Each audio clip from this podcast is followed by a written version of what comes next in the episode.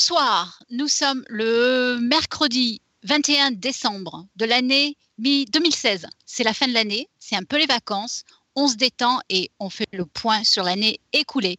Et puis on s'amuse un peu en faisant des listes de choses marrantes. Une sorte de bêtisier quoi. Oui, bon, on régresse, mais c'est important pour notre morale et le vôtre d'ailleurs.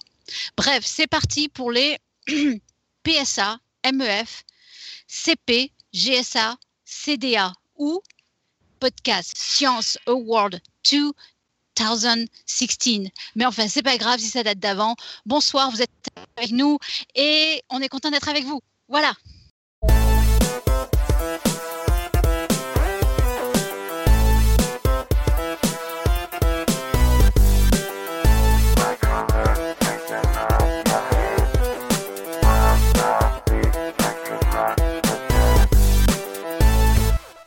Salut à tous, c'est un peu la best intro ever de, de Irène là.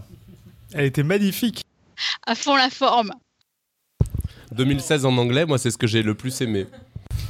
Euh, bah, les, les awards commencent tout doucement, donc d'abord on va peut-être faire un petit tour de table. D'abord la tour de table virtuelle parce que c'est la plus rapide. On a donc Irène depuis depuis où d'ailleurs Irène on se demandait?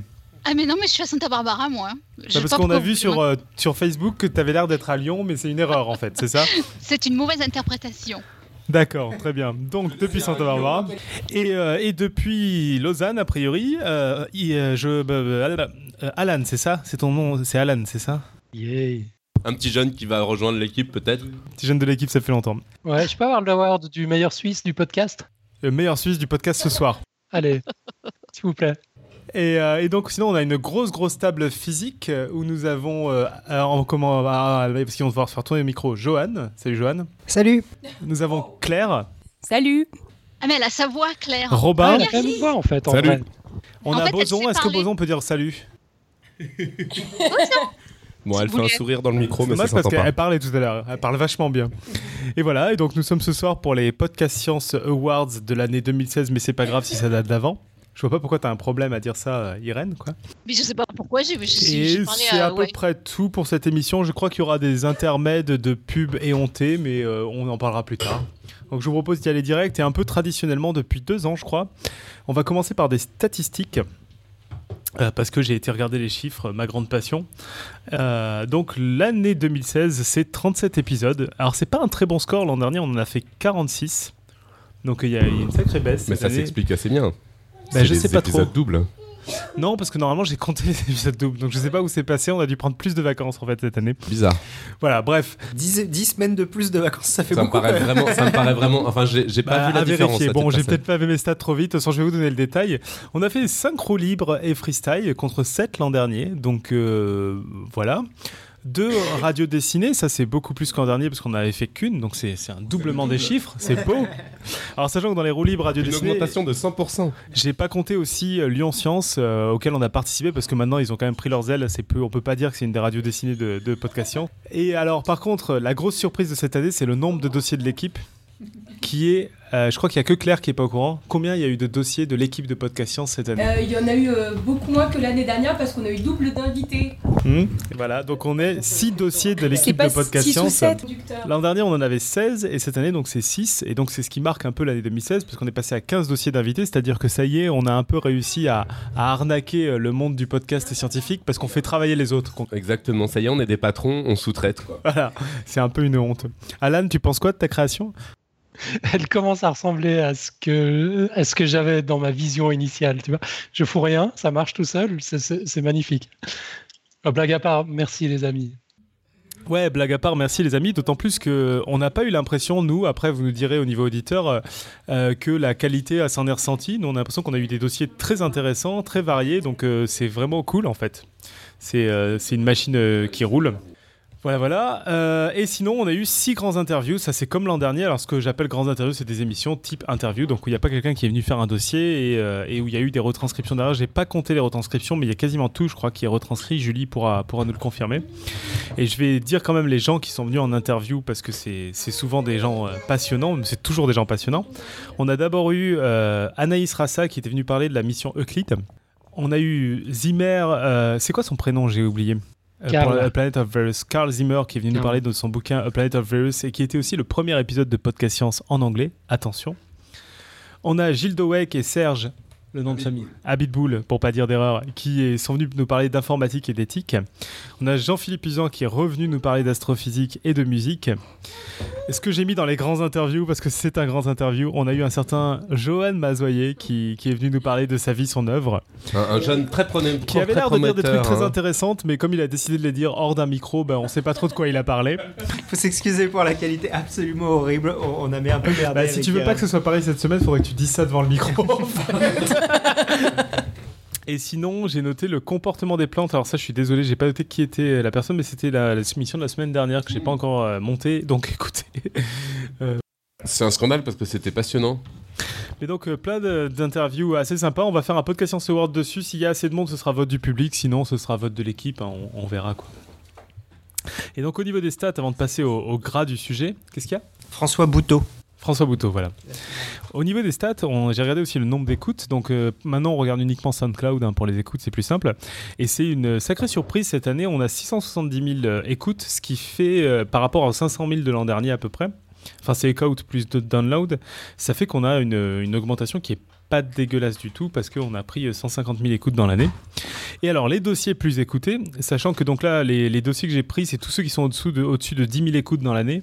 Sachant que l'an dernier, il n'y en avait que deux qui étaient au-dessus de 10 000 écoutes. Le dossier le plus écouté, Johan attend ça depuis, euh, depuis deux semaines maintenant, il ne cesse de m'en parler, c'est Einstein et la physique quantique. Je le soupçonne de l'avoir mis en écoute automatique plusieurs fois par jour. Non, mais il y a de la C'est le titre putaclic, c'est tout. Exactement, exactement. Il y a deux trucs. Il y a Einstein et il y a quantique dans le titre. C'est un scandale absolu. Je trouve que vraiment, au moins, au moins, au moins le record de Jean-Philippe Usan, il y avait juste relativité générale, il y en avait qu'un. Là, t'as osé en mettre deux dans le même titre, ce qui est quand même un scandale absolu. C'était trop facile.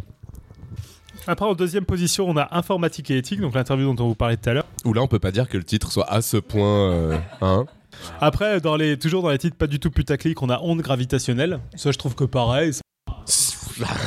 un peu un scandale. Après, on a Tesla partie 1. Euh, L'astrophysique et musique euh, de Jean-Philippe Usan, qui a quand même moins d'écoute que son première intervention, mais, qui reste dans, le top. Le meilleur régime, qui, euh, est un dossier de, Stéphanie, qui a bien marché. Et là, en putaclic, on en est où là Tesla partie 2, euh, l'émission de Podcast Science sur le plaisir. Et j'ai arrêté le classement là, vous allez très vite comprendre pourquoi. Le web, voilà. Ah, un excellent dossier par moi-même. Une remarque, Robin Non, non, aucune remarque, aucune remarque. Tu t'es donc arrêté au palier de 10 000 parce que soi-disant c'est un compte rond, mais ça c'est vraiment juste parce qu'on compte en passe J'ai 10 j'ai arrondi parce que le, le web c'était 9800, je crois. Sinon, au niveau YouTube, euh, on est maintenant presque à 2000 abonnés. On a 1966 abonnés hier soir à minuit. euh, contre 1500 l'an dernier. Donc on n'a pas pris beaucoup d'abonnés, mais euh, Guillaume qui s'occupe de la chaîne YouTube et qui devrait arriver ce soir à un moment ou à un autre, euh, il s'en occupe depuis pas très longtemps, donc je pense qu'on ressentira ça plutôt en 2017. Il en est où, il pensait, euh, juste pour comparer? Qu'est-ce qu'il y a? Il en est où, il pensait, juste pour comparer? Je crois qu'il en est à peu près au même score. Euh, YouTube, ça marche pas très bien, ça commence à peine comme, euh, comme plateforme. Et, euh, et enfin, la newsletter, parce que Irène l'a demandé, euh, on a eu plus de 297 abonnés à la newsletter, ce qui nous amène à un score de 881 abonnés. Et les scores qui font mal ou pas, parce que je sais pas quelles sont les habitudes dans la newsletter, on a 30% des gens qui ouvrent la newsletter, donc et les gens, si vous abonnez, ouvrez-la quoi au moins, ça demande pas grand-chose. Et 5% des gens qui cliquent sur les liens. Irène, une remarque sur euh, les stats que tu as, tu as demandé? Eh ben, ouais, je suis un petit peu déçu, quoi. Mais bon, Je suis pas sûr en fait, parce que je pense que c'est pas des scores euh, si mauvais pour une newsletter en fait. Surtout hebdomadaire. Euh, moi, je pense qu'on devrait. euh, j'ai bien envie de, l'étoffer, cette newsletter. Je sais pas exactement comment et quoi mettre dedans, mais c'est vrai que euh, je la trouve un petit peu tristounette, quoi. Juste euh, dire ce qu'on va dire et rappeler ce qu'on a mis sur le web. euh. Enfin, je, pense qu'on devrait y, travailler un peu, quoi. Bon, c'est vrai que c'est moi qui suis en, de boss, donc c'est à moi de, mener l'histoire, mais ouais, j'ai bien envie de, de la rendre un peu plus attrayante, on va dire. Eh ben go. Go. Je pense qu'il faut que tu utilises euh, ta, ta jolie voix, euh, ta, ta jolie jeune, jeune voix avec son charmant accent anglais dans ta newsletter. Ça marchera mieux. On va commencer peut-être le gras, le- les podcasts Science Awards, et là je veux bien laisser la parole à quelqu'un d'autre, histoire de changer et que je puisse manger un peu. Il faut lire les podcasts sciences de la meilleure, ex- meilleure excuse, c'est ça? Oui. Ah non, j'allais dire, il y a qu'un nominé, ça va aller vite. Non, c'est bon, ils sont deux. Alors, il y a Johan pour. Il y a un prix Nobel qui squatte la salle que j'ai réservée. Pas mal. Il y a Irène pour Je suis jury populaire. Il y a Johan encore pour Je suis au Chili pour jouer avec un gros télescope. Et il y a Johan encore pour Je suis à l'île de Pâques. Moi, je trouve que prise séparément et prise tout ensemble, il n'y a que Johan qui peut gagner sur ce coup-là, franchement. Bah attends, Moi, je trouve qu'Irène a beaucoup baissé cette année, quand même. populaire, Irène. Il a Ah été ben, condamné à mort Eh bien, eh ben, euh, j'ai honte, mais euh, j'ai, en fait, euh, ils m'ont pas choisi finalement. J'ai jamais été dans le jury. Et donc il a été condamné à mort. Écoute, je sais pas ce qui s'est passé, mais ce jury n'a jamais eu lieu en fait. hein. Euh, donc euh, voilà. Donc en fait, c'est- vraiment une excuse bidon parce que à l'origine c'était une vraie excuse, mais finalement je ne suis, j'y suis jamais allée à ce jury en fait. Ok, ouais, je Alors, crois que moi, je précise que j'ai voulu être nominée pour le manque de voix quand même. hein. En fait, c'était une excuse bidon. C'est ça. Du coup, ouais, bah, c'est Johan sans hésitation, quoi. Mais pour laquelle? Pour, euh, pour le prix Nobel qui squatte dans la salle qu'il a réservée? Ouais, je trouve que c'est pas mal. Moi, j'aime bien le gros télescope Alors, quand pour même. raconter quand même l'histoire, c'est qu'il y a une liste où on doit réserver la salle euh, pour. euh, Et du coup, je me mets toujours dans une salle pour être seul, pour pouvoir enregistrer et, et, et pas gêner mes, mes co-bureaux. Et là, le mec a décidé, une demi-heure avant le podcast, de prendre la salle et, et m'a dit il m'a fait C'est pas grave si je reste ici une heure. Et du coup, j'allais pas lui dire euh, Bah non, c'est chiant, tu dégages, tu vas faire mon podcast. On aimerait juste savoir le nom de, de- Il y, il y en a qu'un seul dans mon univers. du prix Nobel en question. C'est Adam Rees. D'accord. Il a fait quoi dans la vie? Il a fait vraiment un truc important ou c'était un Euh, scandale qu'il a un prix Nobel? l'expansion de l'univers en 4 Ouais, tout le monde s'en fout. Ok, c'est vraiment un scandale. T'aurais pu le mettre dehors. Donc je trouve que c'est surtout la moins bonne excuse en fait, quoi. Moi j'aime bien celle où il est à l'île de Pâques quand même, c'est classe. hein. On essaie de pas passer 20 minutes sur le premier PS Award ou... Alors, euh, l'année dernière, on avait fait le, le meilleur film qui parle de science de l'année. Et ça a été dur cette année parce qu'il n'y en avait pas eu beaucoup. Alors, j'en ai vu un, euh, mais qui n'est pas encore sorti en France. Ça, ça donne un peu l'impression que je me la pète, mais je- c'est un film sur Ramanujan et l'infini qui s'appelle The Man Who Knew Infinity. Et que je me suis aperçu qu'en fait, il n'était pas sorti en France. Mais donc, c'est bien si vous pouvez le voir par d'autres euh, moyens. Je, je Sur un sais excellent pas. sujet en plus. Et donc, Ramanujan, c'est un mathématicien anglais, oui. Indien. Après, il y a le film qui est sorti très récemment et que j'ai vu qui est vachement bien, qui s'appelle euh, Premier Contact, Arrival en, en anglais, et qui est un peu le même film que Contact, sauf que l'héroïne, c'est pas une. euh, c'est pas une physicienne, c'est une linguiste, euh, une dame qui fait de la linguistique. Mais c'est pas Jodie Foster du coup. C'est pas Jodie Foster non plus, non. Disqualifié. Euh, après, il y a L'âge de glace, euh, les lois de l'univers, euh, que j'avoue, j'ai pas vu, mais j'ai trouvé que le titre euh, le Bah si, qualifiait. mais il te rentre totalement dans la catégorie parce que dans l'intro du film, au tout début, je crois qu'il y a une sacrée théorie sur la création du, du système solaire en fait, Une cosmogonie. où il y a une sorte de, de billard avec les planètes. Euh. Et après, on, on avait Snowden ou pas, euh, enfin c'est c'est presque de la science, euh, presque autant que Premier Contact quoi. Ouais, mais moi ça me dérange un peu parce que c'est vraiment c'est vraiment euh, c'est pas vraiment un film quoi, c'est pas c'est pas de la fiction du tout, c'est c'est un documentaire. hein. Bon, de toute façon, on va faire gagner The Man Who Knew Infinity parce qu'on est podcast math. Donc euh, c'est réglé. C'est podcast math qui, qui décide que c'est The Man Who Knew Infinity. euh. À partir du moment où ça parle d'un ça parle d'un mathématicien, c'est forcément lui qui À gagne. partir du moment où ça parle de Ramanujan qui plus est, quoi. Oui, non, mais de toute façon, voilà, il y aurait plusieurs mathématiciens, ça pourrait se discuter, mais là, Bon, par contre, à la fin, il meurt. hein. oui, bah ça en même temps, on sait qu'il est mort, ça. Bon, après, pour reprendre les PS Awards qui sont répétés d'une année à l'autre, on a le PS Award de la connerie qui sonne scientifique mais qui n'a rien à voir avec de la science dite par une personnalité cette année. Et là, on aimerait mettre un, un PS Award d'honneur à une personnalité qui a œuvré depuis quelques mois euh, chaque semaine et qui œuvre encore euh, dans ce domaine-là, qui est Donald Trump. Et donc, on ne citera que la meilleure, sans doute, à ce jour, qui est le réchauffement climatique, qui est une théorie du complot inventée par les Chinois. Putain non mais Ça me fait pas moi, ça me rire. fait Hélène, tu pleurer. veux nous parler de ton président Oh, come on, come on, be nice. non, mais non, mais ça me fait pleurer. C'est, c'est, c'est, c'est grave et c'est vrai que c'est, c'est, enfin, je, ouais.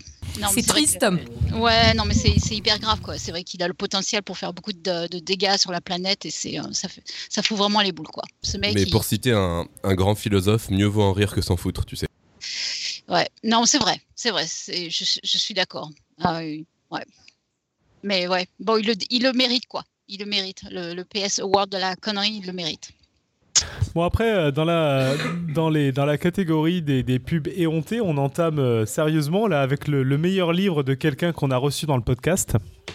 Alors attention, j'espère que vous avez lu les livres des gens qu'on reçoit dans le podcast, c'est quand même important. Donc euh, il y a le choix du meilleur héros noir d'Aljiji, j'ai même pas vérifié que c'était le vrai titre, j'ai un peu honte. Mais je crois que c'est à Ah peu ouais. près ça. C'est le vrai titre. Ouais, c'est ça. Mais qui a attrapé le bison de Higgs de David Loapre Le grand roman des maths de Mick Matt Nota Bene de Nota Bene, il y a des gens qui s'emmerdent pas trop pour le titre. A Planet of Virus de Zimmer dans son édition française, traduite par Big Bang Science, je crois. Premier plug éhonté, merci Tup. Ouais, Euh, c'est ce que tu voulais, non? C'est ce que tu m'avais dit. Bah, j'espère bien, je suis là que pour ça d'ailleurs. Le coup de la girafe qui a été récemment traduit en anglais par Léo Grasset. Et l'espace sans gravité de Florence Porcel qu'on a reçu il y a un petit moment maintenant dans le podcast. C'est pas Léo qui l'a traduit, c'est Léo qui l'a écrit. Oui, qui l'a écrit. Mais, euh, mais qui a été traduit et qui a une très belle édition en anglais. Euh, alors vous avez lu quoi vous là-dedans? Moi j'ai lu Le Grand Roman des Maths et euh, A Planet of Virus et Mika Le Boson de Higgs. Et Le Coup de la Girafe. Moi j'ai lu le Bison de Higgs et Planet of Virus. En français? Non, en anglais. Mm, mm. Moi, j'ai lu le Planète de Virus en français. Quel menteur Si. Ah ouais? Et euh, j'ai lu le premier chapitre du grand roman des maths. Mais je crois que c'est à peu près tout. De toute façon, vous savez qu'au niveau pub et honté dans le podcast, c'est assez corrompu. Je pense que c'est LGJ qui gagne à la fin, de toute façon. Mais il peut être nominé dans plusieurs catégories parce qu'il sera Ouais, aussi on s'en fout, il gagne. Par défaut, il gagne. En plus, eh, je sais pas si vous avez vu, mais il vient de mettre la vidéo euh, sur euh, toutes les bonnes raisons de faire des maths. euh. Euh, Enfin, à quoi ça sert les maths là? Ouais, mais je m'en fous. Il a mis, il a mis sur son site la vidéo qu'il avait mise sur YouTube sur à quoi ça sert les maths, dans laquelle euh, Nico, Alan et moi on fait des interventions. Et, euh, et, et il me flatte tellement que je suis obligé de lui, je suis obligé de lui, de lui remettre un, un prix. Ouais, ouais. Donc là, je fais un coup d'état. Là, c'est moi le dictateur. Je, forcément, c'est lui qui gagne. Robin dictateur, quel bordel. Ça fait un peu magouille quand même. hein. Ça fait un peu Brexit. Tu, hein. tu votais pour qui, toi, Irène? Euh, moi, j'allais voter pour Florence parce que c'est une nana. Non mais voilà, plus sérieusement, c'était l'occasion de faire de la pub un peu pour les copains. Euh, moi, j'ai pas lu, j'ai pas lu celui de Florence, mais j'ai vu qu'il y avait plein de gens qui disaient que c'était bien. Et puis, de toute façon, euh, j'ai pas trop de doute que c'est très sympa. Le coup de la girafe de, Lé- de Léo est, euh, est un bouquin qui est très sympa à offrir, en particulier à des gens qui suivent pas trop les sciences parce que c'est tout petit. Il y a plein de petites histoires assez amusantes. Et quand euh, et au moment où les gens arrivent à être convaincus, c'est-à-dire qu'ils arrivent à la, fin du bouquin, ça parle de bouffage des testicules. Donc, il reste dans, sa norme. Et Planet of Virus, donc c'est un bouquin qui, parcourt. un- Bon, on avait déjà pas mal parlé dans l'émission, donc c'est un bouquin qui parcourt un peu tous les virus qui existent. Avec, euh, c'est, vraiment très drôle et très bien fait. Ouais, ouais. Non, c'est le seul que j'ai lu. C'est le seul que j'ai lu, donc je peux dire qu'il est très bien traduit.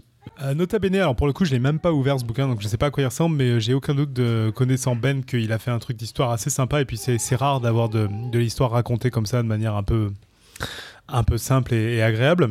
Le grand roman des maths, donc euh, où Robin a lu le premier chapitre, la partie gratuite, et euh, très sympa, si, surtout si vous avez jamais trop trop lu des bouquins de maths, ça vous fait un peu peur et que vous voulez un petit historique et voir des choses Si je peux intéressantes. dire un mot dessus, je trouve que euh, c'est, je suis ravi que ce livre ait un énorme succès, même si j'ai lu pour l'instant que le premier chapitre, parce que je trouve que euh, par rapport à, aux quelques rares livres de, de vulgarisation de maths qui ont eu beaucoup de succès, euh, c'est le premier que je vois où bon bah ça y va, ça rentre dans le lard, c'est du, c'est des maths, c'est clairement le sujet et on n'essaie pas d'embobiner ça avec mais ça chose. reste du maths raconté, c'est-à-dire il n'y a, aucune formule de lit, mémoire voilà. à Et en l'intérieur. même temps, il arrive à faire en sorte que ça se lise sans avoir besoin de, se, de se- de revenir en arrière, sans avoir besoin vraiment de beaucoup se concentrer. Ce qui est un peu pas la même chose que le bouquin d'LGG, on va y revenir tout de suite. Voilà, probablement, probablement, mais c'est pas non plus le même public qui est visé. Enfin, disons que euh, je trouve ça vraiment assez rassurant, euh, assez, voilà, très très agréable de savoir que ce livre a du succès, même si je suis pas dans la cible. Par rapport à d'autres bouquins qui parlent de maths, euh, comme euh, comment ça s'appelle le truc avec le perroquet là? Oui, le,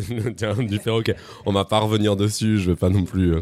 Mais c'est clair que c'était un succès qui m'avait mis extrêmement mal à l'aise le terme du perroquet, et celui-là me fait Ça cherche pas à faire du roman, ça, ça cherche à Ouais. raconter les histoires des maths, Ouais. quoi. C'est-à-dire, il Ouais, n'y a pas de personnages, etc. Enfin, il raconte un peu, mais c'est, ça reste lui euh, qui va au Louvre, etc. Enfin, en fait, on a envie de se balader avec lui, euh, à, à tester ces trucs. Mais qui a attrapé le bison de Higgs bah, C'est David Loapre. Euh, je pense que c'est assez proche de ce qu'il faisait dans son podcast, mais il a pas mal travaillé. Le bouquin est super bien édité, il y a des petites figures et tout, c'est très agréable. Et c'est assez varié comme sujet, bah, comme un peu peut faire David dans, sa chaîne, entre autres. Tu l'avais vu aussi, tu l'avais lu aussi, euh, Alan, je crois, non? Non, j'ai j'ai pas encore eu ce privilège, mais il est dans ma liste, hein, je vais le dire. Et le choix du meilleur urinoir, moi je l'ai juste parcouru, je l'ai pas lu, mais je l'ai chez moi. Bah, c'est le blog d'LGJ en bouquin. Donc euh, vous pouvez, ah, vous aurez la réponse au titre. Ce n'est pas qu'un titre puta- putaclite. Vous saurez quel est le meilleur urinoir à choisir. Vous saurez quelle est la meilleure stratégie du Monopoly. Mais là, ça rentre un peu plus dans le gras que dans le bouquin de Micmat. Oui, Robin. Ouais, non, je disais juste que le choix du meilleur urinoir, sauf erreur, c'est la première mention d'Al-Gigi dans le podcast, non? C'était euh, dans l'émission euh, sur euh, alcool et science, comme on avait appelé ça. Tu t'es vu quand tu fais de la science? Et c'était un audioblog à l'occasion de. Et je crois que c'est la première fois qu'on a fait mention d'Al-Gigi dans le, dans le podcast. Hmm, c'est possible. On- tu nous passes un extrait de, de Ah bah oui, l'interview c'est pas On con. a une interview Ça, c'est- tout à fait à propos. Euh, si tu es là, c'est parce que tu as écrit un livre, Le choix du meilleur urinoir, qui est paru récemment aux éditions Belin, dans la collection Science à plume. Donc, le but du jeu, si j'ai bien compris, c'est de répondre à la sempiternelle question à quoi ça sert les maths, mais de manière décalée et avec beaucoup d'humour. Alors, rapidement, à quoi ça sert les maths? J'étais sûr qu'on allait aborder cette question. Alors, en fait, là, cette question, à quoi ça sert les maths, c'est une question qui me fait. Enfin, je la prends plus euh, pour rire qu'autre chose, en fait. C'est-à-dire qu'il n'y a pas vraiment de réponse à cette question. Les maths, ça sert à tout. Ça sert à faire de la science, ça sert à, à faire de l'informatique. C'est une façon de voir le monde, c'est résoudre des énigmes. Enfin, il y a plein de façons différentes de répondre à cette question. D'ailleurs, c'est pour ça que pour fêter les 10 ans de mon blog, j'ai fait une, une vidéo avec euh, le maximum de collègues euh, youtubeurs et euh, d'autres d'internet, de podcasts science entre autres, pour répondre à cette question à quoi ça sert les maths? Et donc du coup, j'ai proposé 50 réponses différentes à cette question. Et ça, ça faisait suite à un article que j'avais posté en 2011 euh, dans lequel je donnais 100 réponses différentes à la question à quoi ça sert les maths, juste pour montrer qu'il n'y a pas qu'une seule réponse. Et en fait, il n'y a pas du coup de vraie réponse. Et souvent, le truc, c'est que les gens qui posent la question à quoi ça sert les maths, c'est parce que de base, ils sont convaincus que ça sert à rien parce que eux, ils n'aiment pas ça. Mhm.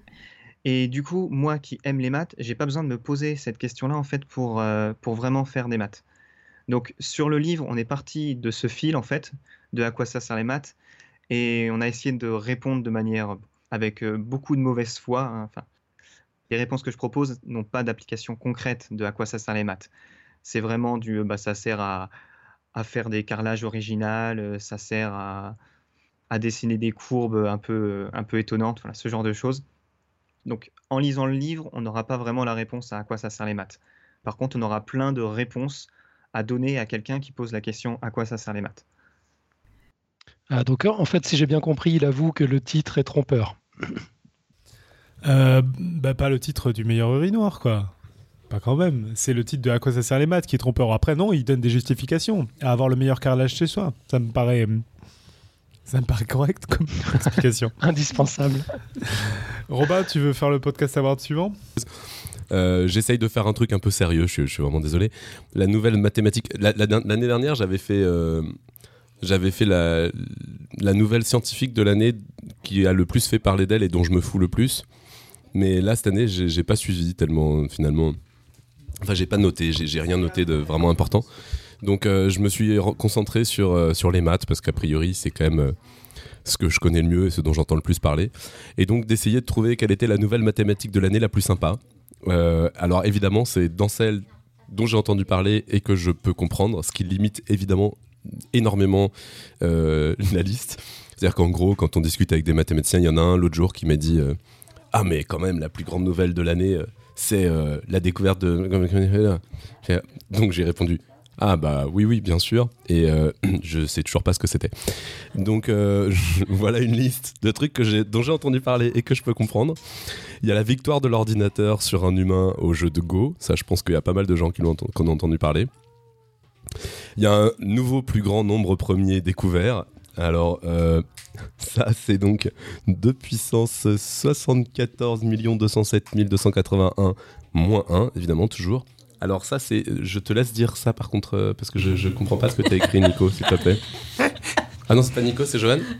En fait, c'est trouvé grâce à Gims, euh, qui est euh, l'algorithme dont j'avais euh, qui s'installe sur votre ordi, dont j'avais parlé dans les sciences participatives, celui qui cherche des nombres premiers, tous les plus grands que les autres, et qui s'appelle Gims. D'accord. Et devant, euh, Nico a rajouté un maître Gims en espérant que tu le lises sans t'en apercevoir. Mais sauf que voilà, d'accord. Non, bah, tu vois, j'ai bien fait de pas le lire.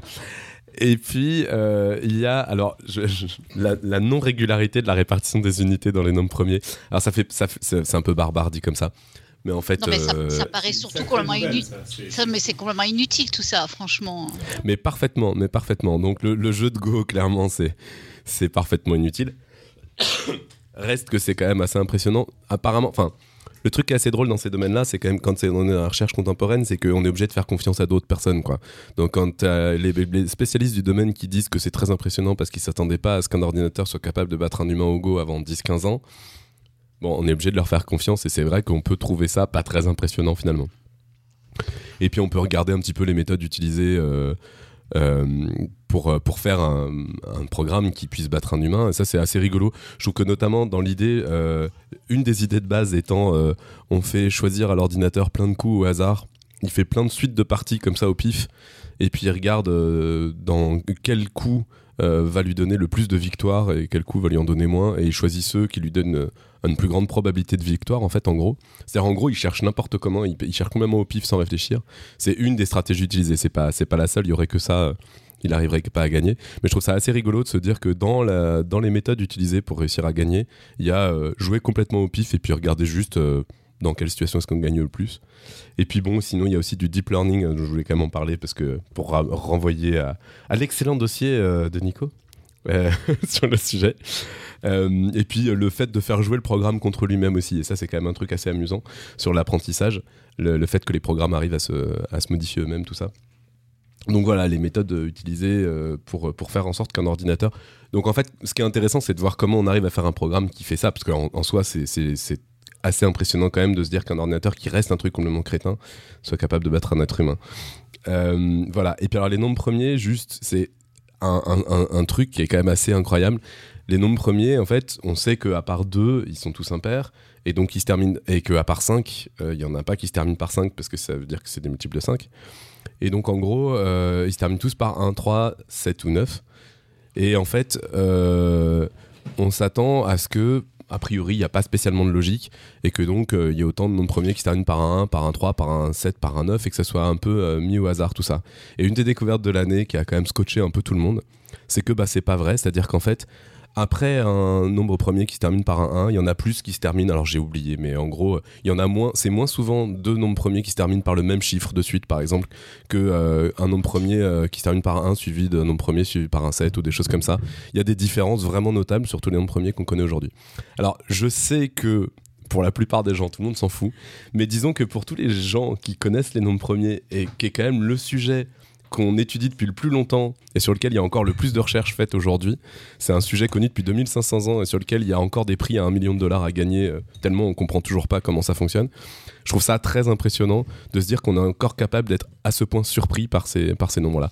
Du coup, bon, vu que c'est moi qui ai proposé les prix et qu'il n'y a que moi qui vais voter, je pense. Les nombres premiers. Mais Robin, tu peux juste répéter en quoi consistait la découverte Je ne suis pas sûr d'avoir compris. Donc il n'y a pas de 2 à part 2, il n'y a pas de 5, à part- enfin de. Voilà, en fait, un nombre 5 à part premier, 5. à part, à part le 2 et le 5, les nombres premiers se terminent tous soit par 1, soit par 3, soit par 7, soit par 9. D'accord, jusque-là. Sinon, il, il serait divisible par, euh, par, par 2 ou par, euh, ou par 5. Et en fait, euh, le truc très surprenant, c'est que quand on regarde deux nombres premiers qui suivent, eh ben, euh, les on s'attendrait à ce que les enchaînements soient tous, euh, la, aient tous la même fréquence. C'est-à-dire qu'après un nombre premier qui se termine par un 1, tu t'attendais pas à ce qu'il y ait plus de chances de tomber sur un nombre premier qui se termine soit par un 1, soit par un 3, soit par un 7, soit par un 9. D'accord. C'est-à-dire qu'au bout d'un moment, ils sont très espacés les uns les autres. Donc, euh, bon, bah, tu te dis, euh, a priori, la seule logique qu'on ait fini par comprendre un peu sur nos premiers, c'est qu'il y en a de moins en moins et que ça ressemble à du hasard, ça ressemble à du bordel, euh, tout ça. Donc, il n'y a pas de raison pour que. Voilà. Et en fait, quand on fait une étude statistique, on se rend compte que clairement, c'est pas le cas. C'est-à-dire que, notamment, après un 1, il est beaucoup moins fréquent de trouver un autre 1 qu'un autre chiffre en dernier, en dernier chiffre du nombre premier. Donc ça veut dire qu'il y a l'air d'avoir quand même une, sorte de forme de- de logique autre que de l'aléatoire dans la répartition des, des derniers chiffres des nombres premiers. Ok. Et c'est un truc, si tu veux, qui a été. Ce que je trouve très, très impressionnant, c'est que c'est pas un truc qui a été trouvé de façon théorique. C'est euh, des gens qui sont allés avec la force brute, qui ont fait des stats et qui s'attendaient à trouver un truc euh, pas surprenant, quoi. Ils ont, ça a vraiment surpris tout le monde. Personne s'attendait à tomber sur un truc comme ça. Ok. Voilà. Pourquoi je trouve ça bon. euh, assez fou quand même. Cool. Dans ton monde, ça, ça doit vous émerveiller, je comprends. Je pense pas. On a ensuite un award de la plus belle passation de patates chaudes. Alors ça, je crois que c'est juste pour Nico. Qui est un award qui revient chaque année. L'an dernier, tu l'avais eu, euh, Johan, euh, parce que tu étais devenu dictateur. euh. C'est vrai que la, la passation était assez. euh, Et là, cette année, c'est Nico qui s'excuse parce qu'il a annoncé qu'il serait pas présent pour trois émissions une semaine avant. Et sachant que Nico, c'est la personne qui nous enregistre toutes les émissions, ce qui explique aussi que les- le, le son a pas été terrible depuis un mois. Ouais, voilà, que en fait, il y a. oh, bon, ça a des bons côtés. Le, le bon côté, c'est que Pascal, du coup, s'est mis à essayer d'avoir un son potable sous Windows. Euh, comme vous avez vu, euh, c'est pas encore tout à fait le cas, mais il s'améliore de semaine en semaine. Bon, la bonne nouvelle, c'est aussi que je vais être un peu plus de dans le coin, donc euh, on va pouvoir euh, assurer les, les arrières. Mais bon, c'est cool, on devrait pouvoir avoir deux studios d'enregistrement. Euh, on peut aussi dire quand même que le fait que ça soit toujours toi qui enregistre fait que tu es évidemment le gagnant du prix de la meilleure, euh, le meilleur ratage d'enregistrement depuis l'existence du podcast. Avec une petite concentration cette année malgré tout. Mais on fera pas la liste parce que bon, comme t'es le seul, forcément c'est toi qui gagne. C'est pas juste. Mais c'était l'année dernière surtout, non? Tu t'es encore planté cette année? Ah, je sais pas. il Y a... Non, c'était c'était l'année dernière. euh, le- En l'interview de 2015, il nous a fait trois combos. Ouais. Oui, c'était ça, c'était Multi- l'an C'était dernier. 2015. Je crois que j'avais même eu un podcast Science Award. Ah, pardon, alors excusez-moi. Je... ça- Ok, on aurait pu appeler ça l'award du mec qui se rend indispensable et qui se casse après. Ouais, tu veux, tu veux la voir aussi, c'est ça? Du- ben, ça tombe bien que tu parles de ça parce que justement, euh, depuis ton départ, on a eu besoin de recruter énormément d'extérieurs pour faire nos dossiers. Et euh, entre autres des invités et des contributeurs. Et donc là, on va passer un peu aux awards qui récompensent tout ça. En commençant par l'interviewé le plus passionnant. Donc on a mis au vote du public, je propose qu'on fasse un petit tour de table de l'équipe et puis après, et pendant ce temps, le public vote et on, verra qui gagne selon le public. Donc pour rappel, les interviewés, on avait euh, Rassa qui parlait de la mission Euclide. Euh, Johan, tu nous en dis un peu plus sur la mission Euclide Tu te rappelles? Euh, Mission Euclide, donc c'est chargé de trouver, euh, de répondre aux questions qu'est-ce que l'énergie noire et qu'est-ce que la matière noire? Donc même si ça s'appelle pareil, ça n'a pas grand-chose à voir. Et donc Euclide, qui est une mission européenne, euh, va être, euh, va nous apporter pas mal de réponses sur ces deux questions-là. Alan, tu nous parles de A Planet of Vir- Virus, en virus, je sais pas, un truc en anglais comme ça? Viruses. Viruses, exactement. Euh, bah, c'était une opportunité formidable en fait. Moi, j'ai eu le privilège de traduire ce livre avec, euh, avec mon, mon comparse euh, Karim, et puis du coup, ça nous a donné une excellente excuse pour appeler Carl Zimmer, qui est une de mes idoles depuis longtemps. C'est un mec que je suis. ouais, ça, ça, ça doit faire au moins 10 ans. Euh, pour moi, c'est un point de barré sur ma bucket list d'avoir pu interviewer Carl Zimmer. J'aurais pu mourir le lendemain, je serais mort heureux. Voilà, son Oh. livre. bah, non, mais vraiment, son livre, il est, vraiment très chouette. Je me suis rendu compte, en plus de ce qui faisait la spécificité de son style en essayant de le traduire, c'est-à-dire que chaque phrase est hyper travaillée, hyper euh, per- percutante, euh, et il arrive à te balancer des, des montagnes d'informations en juste quelques phrases. Tu apprends vraiment énormément de choses, et surtout, c'est un raconteur d'histoire. Euh, donc c'est un livre qui se, qui se dévore. C'est vraiment super cool. Et puis voilà, j'étais très très très heureux, très touché. C'était un bonheur total de recevoir ce mec sur, euh, sur Podcast Science. Robin, tu nous parles un peu de informatique et éthique? Oui, oh bah, ça j'avais déjà euh, énormément fait la pub euh, en annonçant l'émission. Euh, il se trouve que Gilles Dehac est quelqu'un que je suis depuis un peu longtemps aussi. Je pense que moins que moins qu'Alan ne suit Carl Zimmer, mais euh, c'est quelqu'un que j'avais déjà lu, que j'avais déjà vu en conférence. Et euh, l'impression que ça me faisait, c'était que ce type-là, à chaque fois que je l'entendais, j'avais l'impression d'être beaucoup moins con après qu'avant. Et c'est vraiment pas si souvent que ça arrive. Il a une façon de, parler de, des enjeux de telle ou telle situation, de présenter les choses de façon vraiment à ce que. Je sais pas, enfin c'est clair. Après, lui, il a ses opinions et il précise clairement quand c'est ses opinions et voilà. Mais c'est- toujours très éclairant. Euh, et on a toujours l'impression qu'il a 10 ans d'avance, quoi, je trouve. Enfin, c'est ça. Et à titre informatif, le bouquin dont ils ont parlé pendant cette interview, il sort le 13 janvier 2017. Donc ça arrive et ça s'appellera Voilà. Le temps des Donc, algorithmes. même si euh, ce dossier-là euh, ne gagne pas, je pense que euh, il faut lire ce bouquin. Je pense qu'il sera vraiment intéressant. Ou alors en discuter avec quelqu'un qui l'a lu. Après, le, suivant qui est aussi dû à Robin, mais cette fois-ci je vais en parler pour laisser un peu reposer, Robin se reposer, c'était Jean-Philippe Usan qui venait pour la deuxième fois parler d'astrophysique et musique. Et moi, je dois dire que j'ai totalement découvert tout un pan de la musique euh, via ce dossier, de la musique expérimentale, des gens qui se disent tiens, je vais regarder les planètes et je vais faire des partitions de musique dessus, je vais essayer de jouer ça, ou je vais faire une rotation de 45 degrés d'une d'une partition, je vais essayer de la jouer, ou euh, les partitions de John Cage qui ont des formes tout à fait surréalistes parce qu'il ne savait pas comment coder en, musique classique, de taper sur un piano ou des choses comme ça. Et en plus, du coup, de lier ça avec l'astrophysique, le son d'un pulsar, etc. Donc moi, j'ai trouvé cette interview passionnante, qui faisait une belle fin de saison euh, pour rebondir avec l'émission la plus écoutée de l'histoire de Podcast Science. L'interview suivante, Johan, tu vas peut-être en parler, c'est l'interview de toi. bon alors moi je peux en parler. Alors moi je dis allez voter pour celui-là, c'est le mieux. non, mais c'était super intéressant parce que c'est vrai que euh, pour plusieurs raisons, c'est vrai que je, je trouvais que c'était bien de, de, de parler de, du, du, parcours de Johan comme euh, pas comme le parfait exemple, mais c'était un bon exemple de, scientifique. Et, et, puis aussi bah, parce que. Puis juste imaginer Johan rougir quand tu faisais des compliments, moi ça m'a ça m'a fait ma journée. Hein. C'est vrai. Il est rouge encore maintenant, c'est très mignon. Il est tout mal à l'aise, c'est rigolo. Mais voilà, en plus, du coup, ça nous donne l'occasion ça nous donne l'occasion bah, d'en connaître un peu plus sur Johan. Hein, euh, et, et, du coup, je trouve que bah, ça, la combinaison euh, faisait le, le, tout intéressant, je pense. Voilà. Mais votez pour Johan Allez voter pour Johan Et, et pour l'interview de François Bouteau, quelqu'un peut nous en parler? Moi, j'ai pas encore écouté l'épisode, alors je vais avoir du mal. Disons que sur le prix, euh, la tendance naturelle, ma tendance naturelle, évidemment, euh, vu les types de sujets abordés, euh, ça serait de voter pour, pour informatique et éthique. C'est évidemment des choses qui sont plus proches de, des sujets qui me passionnent. Et, en même temps, quand j'étais en train de réfléchir à quel dossier, je, pour quel dossier je voulais voter, eh ben, j'ai pensé au comportement des plantes parce que j'aurais tendance à dire que sur le rapport ce que le sujet, ce que le titre vend et euh, la surprise que ça peut être d'écouter le dossier, c'est assez impressionnant. C'est-à-dire que, en gros, on se rend compte que c'est un champ de recherche énorme qui est en train d'être découvert, où il y a plein d'observations super surprenantes qui sont faites, pour lesquelles on a euh, à peu près zéro explication, et on se dit qu'il euh, y, a, un monde entier à découvrir là-dedans.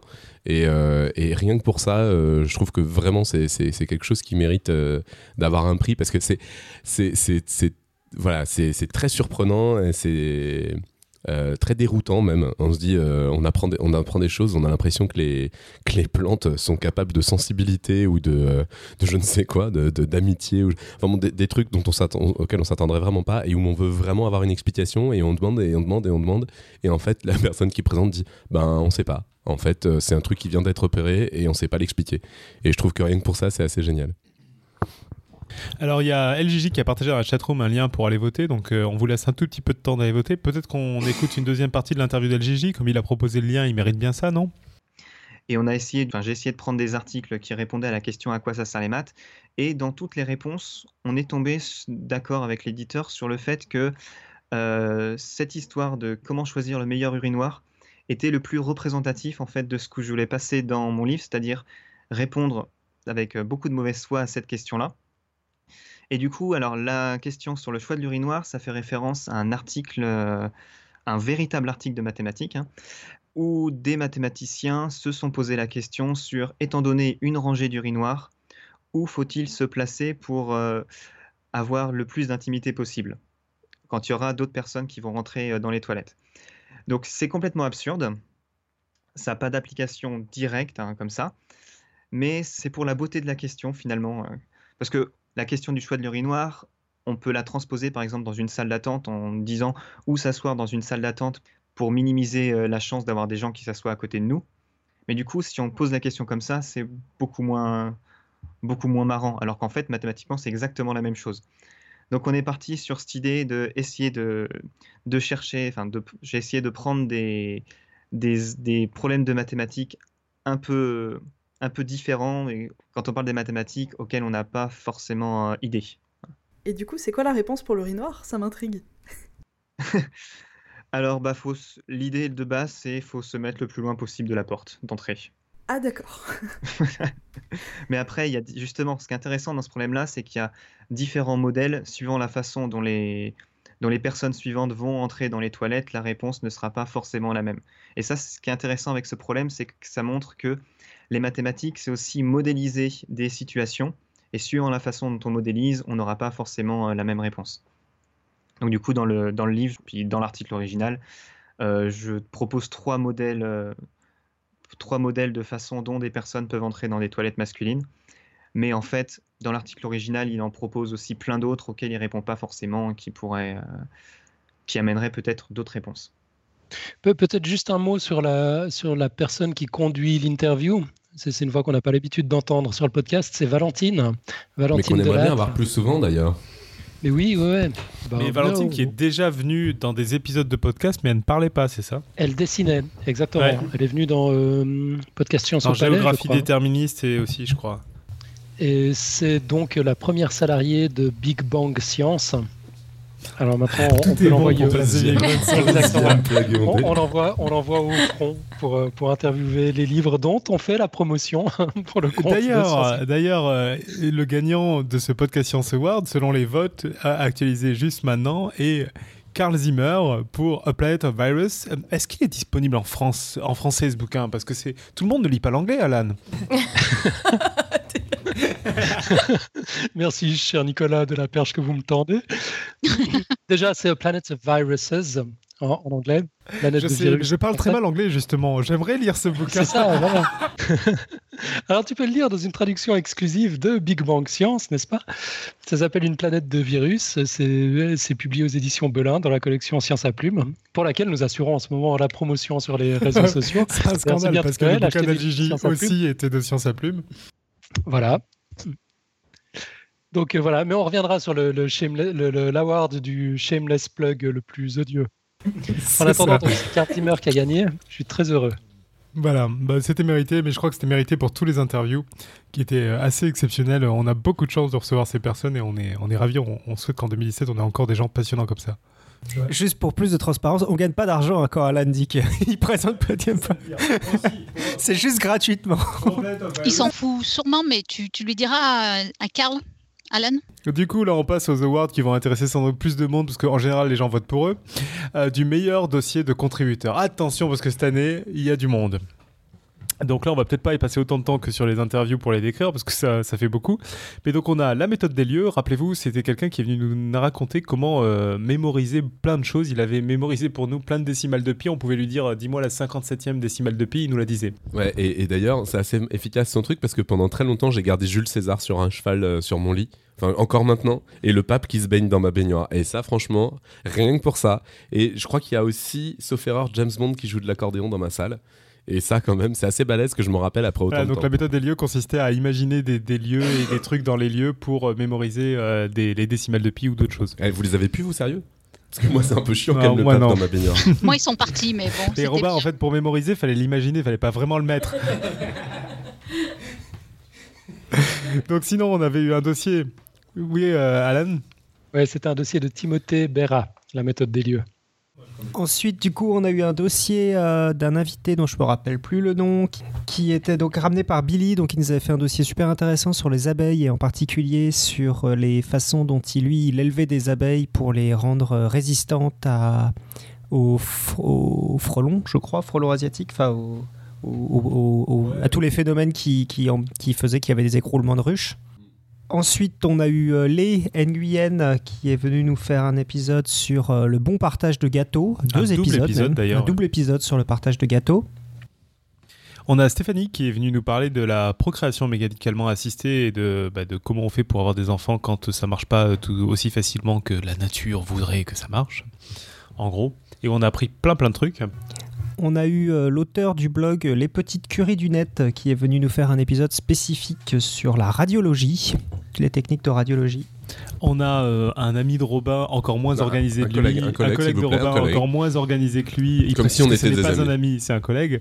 Encore moins organisé Attends, que lui. c'est un chimiste, merde. qui est venu nous parler de plastique en mettant tous ces dossiers, tous ces papiers de brouillon par terre chez moi pour essayer de s'y retrouver. C'était assez impressionnant à voir. Alors, il est 12 fois plus organisé que Robin, rien à voir. C'est juste qu'il vient avec la bibliographie sur papier. Donc pardon, on a eu euh, le titre le plus putaclic de l'année 2016 qui est le podcast sur les régimes de l'été de Stéphanie qui nous expliquait en gros que si on mangeait pas au petit déjeuner, c'était pas très grave, mais on allait puer de la gueule et qu'il fallait le manger quand on avait faim et que le, le gras c'est bien. Je crois que je résume à peu près le podcast de Stéphanie, elle va être ravie. On a eu un excellent dossier euh, bivois, je crois que c'était que bivois, pas trivois, euh, avec euh, Léo Grasset et je sais plus comment elle s'appelait. Lucille, qui devait avoir un nom de famille aussi. Mais bon, en tout cas, Lucille, qui venait nous parler de géographie déterministe. C'était un peu la suite des idées euh, dont on avait déjà parlé dans le podcast de Jared Diamond sur euh, à quel point la géographie a un impact sur le développement des civilisations, des peuples, etc. Passionnant. On a eu un double dossier euh, de David euh, Loureiro sur Tesla. Euh, voilà, donc il nous a raconté euh, la vie de Tesla, euh, pourquoi est-ce qu'il n'a pas inventé tout ce qu'on lui crédite qu'il a inventé et qu'est-ce qu'il a vraiment inventé. Bertolus, voilà. Donc Frédéric Bertolus qui est venu nous parler des lanceurs spatiaux, donc euh, ces grosses fusées qui, euh, qui envoient des, des trucs dans l'espace ou sur d'autres planètes, etc. On a eu après un double, un double dossier, encore une fois, de Damien Loiseau sur Mars, sur la planète Mars. Et pas C'était super, hein, c'était ça n'a rien à voir. intéressant. Hyper intéressant, je trouvais. Super bien Ah, bah, de toute façon, tous là, c'est ce que je disais au début, autant on a fait moins de dossiers de l'équipe, mais euh, la relève par les dossiers extérieurs était euh, vraiment très très bonne. Moi, il y a tous ces dossiers, j'ai plein de bons souvenirs. Ouais, c'est vrai. C'est vrai. À part tous ces brouillons chez moi par terre sur le plastique, mais ça n'a rien à voir. Après, on a Elodie, si je dis pas de bêtises, putain, j'arrive à me souvenir des prénoms, c'est un truc de malade, sur Elodie Chabrol qui nous parlait d'épilepsie, euh, qui est euh, la présidente de Pint of Science, si je dis pas de bêtises. Et enfin, David Loabre, c'était cette fois-ci, qui est venu nous parler de gravitation quantique à boucle et pourquoi c'est vachement mieux que la théorie des cordes et que ça n'a rien à voir avec la théorie des branes, en gros. Si vous n'avez rien compris à cette phrase, c'est normal, écoutez l'épisode. Voilà pour le vote. Je ne sais pas si les gens ont eu le temps de voter avec autant de choix possible. On va quand même rectifier pour meubler un peu, c'est Pint of Science, Nico. Pint of Science. Euh, Irène, s'il te plaît, c'est quoi Pint of Science. Voilà. Merci. Et Irène. newsletter, tu peux me le redire? Moi J'adore quand Irène dit newsletter. Je vais dire newsletter. Non Allez Newsletter. Bah, newsletter hein. Bon, les résultats, allez, c'est parti. De toute façon, il a déjà 29% des votes, donc là, c'est impossible à rattraper avec euh, le nombre de votes. Et donc, c'est euh, David Loapre avec Il la a gravité. deux La fois gravité plus de votes euh, que les seconds qui sont quand même 1, 2, 3, 4, 5. La gravitation quantique à boucle qui euh, gagne le Podcast Science Award du meilleur dossier d'invité. Mais je crois qu'on a, on a eu encore une fois des très bons dossiers d'invités, on est content. Donc en tout cas, vous connaissez le message maintenant. Je crois que les gens qui nous croisent en vrai ont compris que dès qu'ils nous parlent d'un truc intéressant, soit à peu près n'importe quoi, ils se font recruter pour faire un dossier. Mais venez, on est ravis. Euh, on a ah bah, à la- à l'anniversaire de Johan, on a essayé de recruter deux ou trois personnes pour un dossier d'ailleurs. Plus personne nous parlait après. oui, c'est ça. Ah, je sais pas si c'est pour ça que plus personne nous parlait ou si c'est parce que tu as sorti les stats des sites porno de France, donc. De Non, quoi mais la famille de Johan fait des trucs passionnants. Non mais Eren en soirée avec eux deux là, Robin et Nico, c'est euh, Laurel et Ah Hardy quoi. Ça non, mais comment ça, eux deux Non, mais d'où, d'où, d'où je suis associé à- au stade de Pornhub Non, mais franchement. ouais. Bref, parlons d'autre chose. Donc félicitations à David Loapre. Je vous propose de passer à l'award suivant. Alan, la parole est à toi. Un peu de sérieux. Donc c'est l'award du placement de produits éhontés. Le titre est, est de Robin, bien sûr. Ça devait s'appeler le Shameless Plug d'Alan. Et euh, placement, Euh, placement de produits ils sont nominés. euh, Pardon, placement de produits éhontés sponsorisé par Big Bang Science. Je tiens à le préciser. C'est ça, sponsorisé sans, sans, sans argent du tout, mais avec du temps de cerveau disponible. Euh, nous avons donc euh, dans les nominés l'exposition sur le, sur le hasard au Palais de la Découverte, annoncée trois ou quatre fois par Robin. Robin, tu veux nous en parler un petit peu? Bah, écoutez, euh, maintenant qu'elle est ouverte, j'aimerais justement, j'aimerais justement revenir sur cette exposition qui est, qui est vraiment passionnante. Je, je- je trouve que on n'en parle pas assez. Parce que je n'y ai pas participé directement. D'ailleurs, je pense que ça mériterait un, un troisième dossier sur le hasard sur Podcast Science parce que deux, c'était pas assez. Et puis ça fait un peu longtemps. Alors euh, surtout qu'il y avait aussi l'épisode sur la théorie du chaos. hein. Donc euh, voilà. Bon, en gros.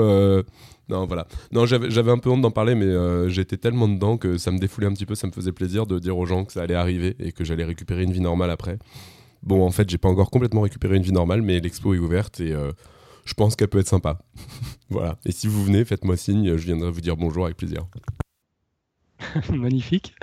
Euh, est également nominé le concours FameLab, annoncé par Alan, annoncé également par, par Irène, sauf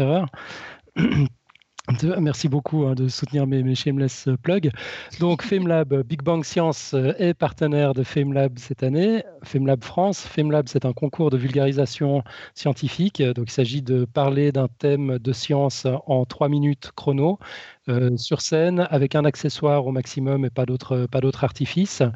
Euh, le concours est ouvert à toutes les personnes âgées de plus de 18 ans qui travaillent euh, dans un domaine scientifique ou qui sont étudiants dans une filière scientifique.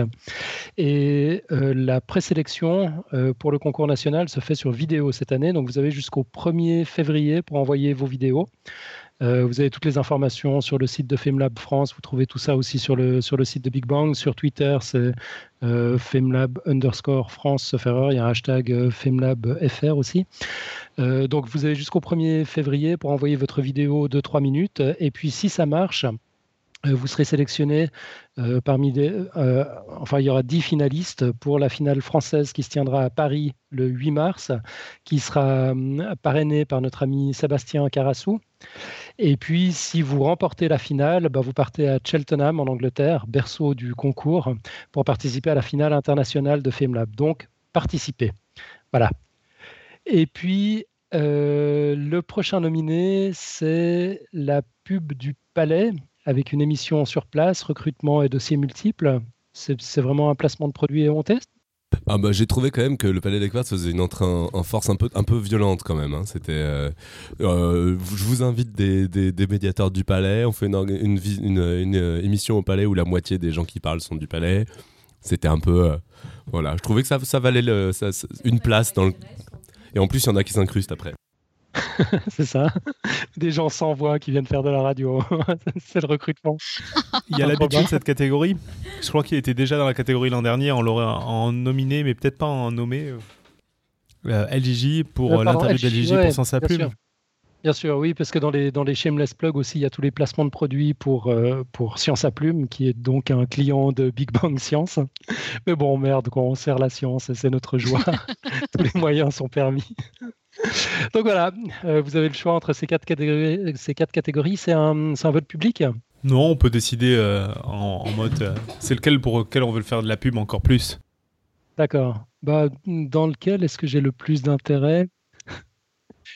Moi, moi Écoute, je pense que vu la catégorie, ces entrées dans un palais, on, vu, pourra faire vu, le, vu le titre de la catégorie, je pense que c'est la personne qui a présenté le, le, le prix qui doit, qui doit décider.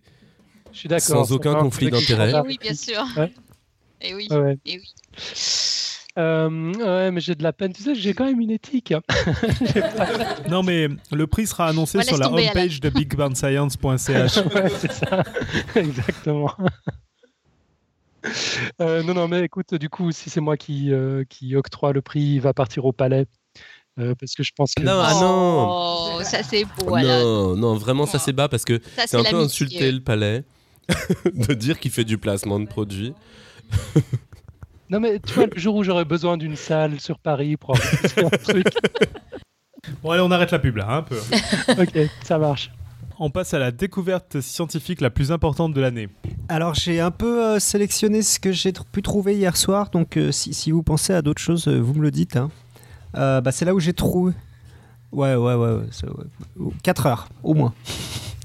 Euh, donc le nouveau plus grand nombre premier qui a déjà été annoncé, donc 2 euh, puissance 74 207 281 moins 1. les ondes gravitationnelles.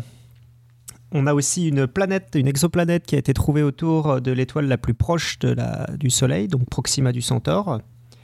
2016 est l'année la plus chaude enregistrée à ce jour à l'échelle planétaire. Et enfin, récemment, en novembre, euh, la technologie euh, CRISPR a été utilisée sur un humain pour la première fois. Bon, bah, très bien, mais on vote pour quoi alors? On vote pour CRISPR?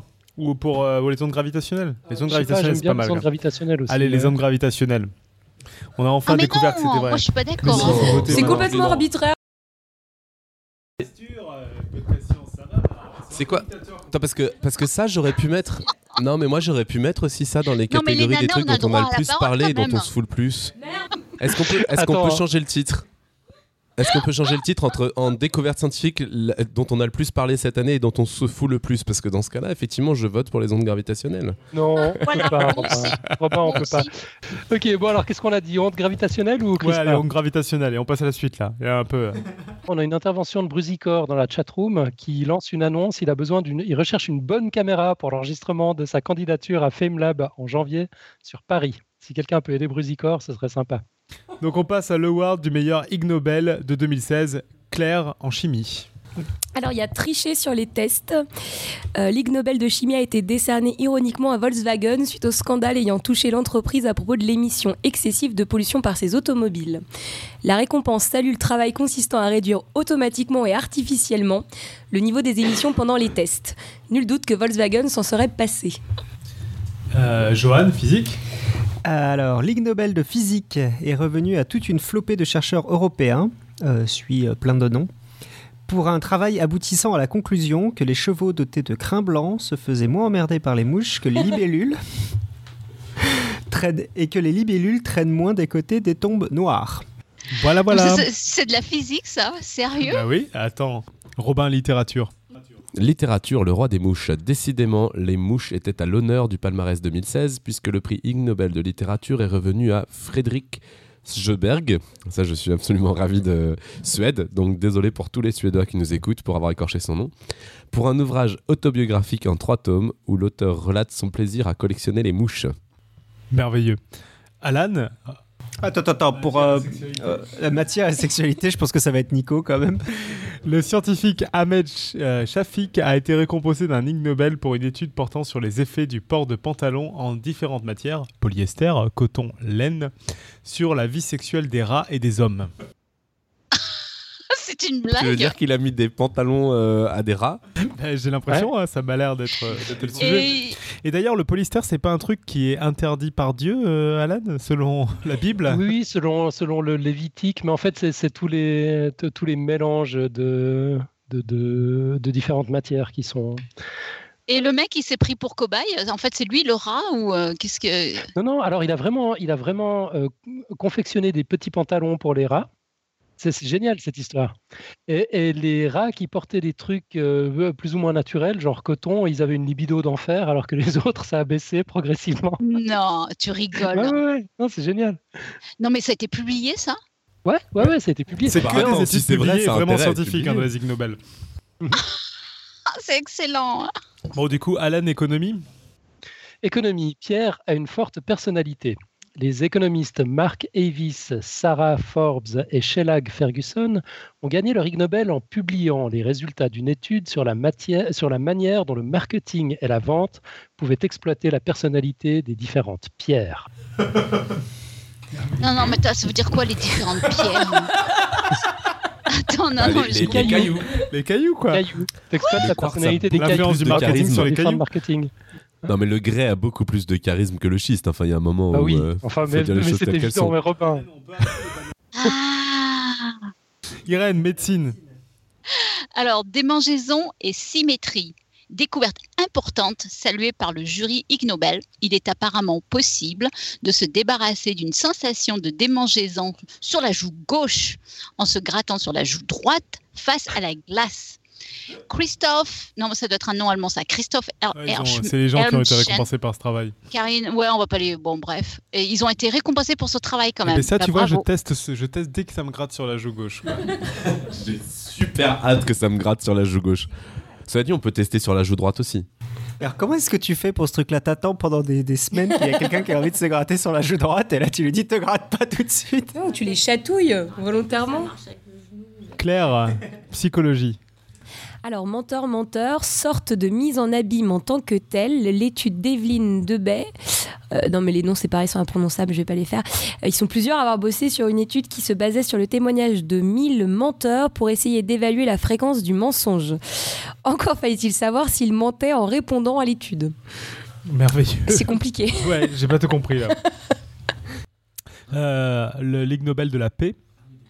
Vous- Là, je mets à titre. Sur la Nobel fréquence de la paix. mensonge, juste en fait. Combattre le mal par le mal.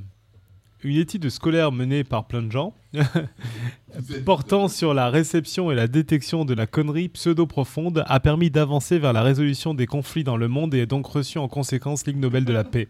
La détection de la connerie pseudo-profonde. Hmm. C'est quoi la connerie pseudo-profonde C'est une très très bonne question. Ma thèse en parle dans les trois premiers chapitres, justement.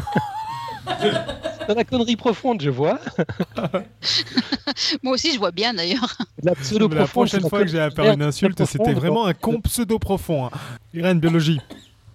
Alors, biologie, état de nature.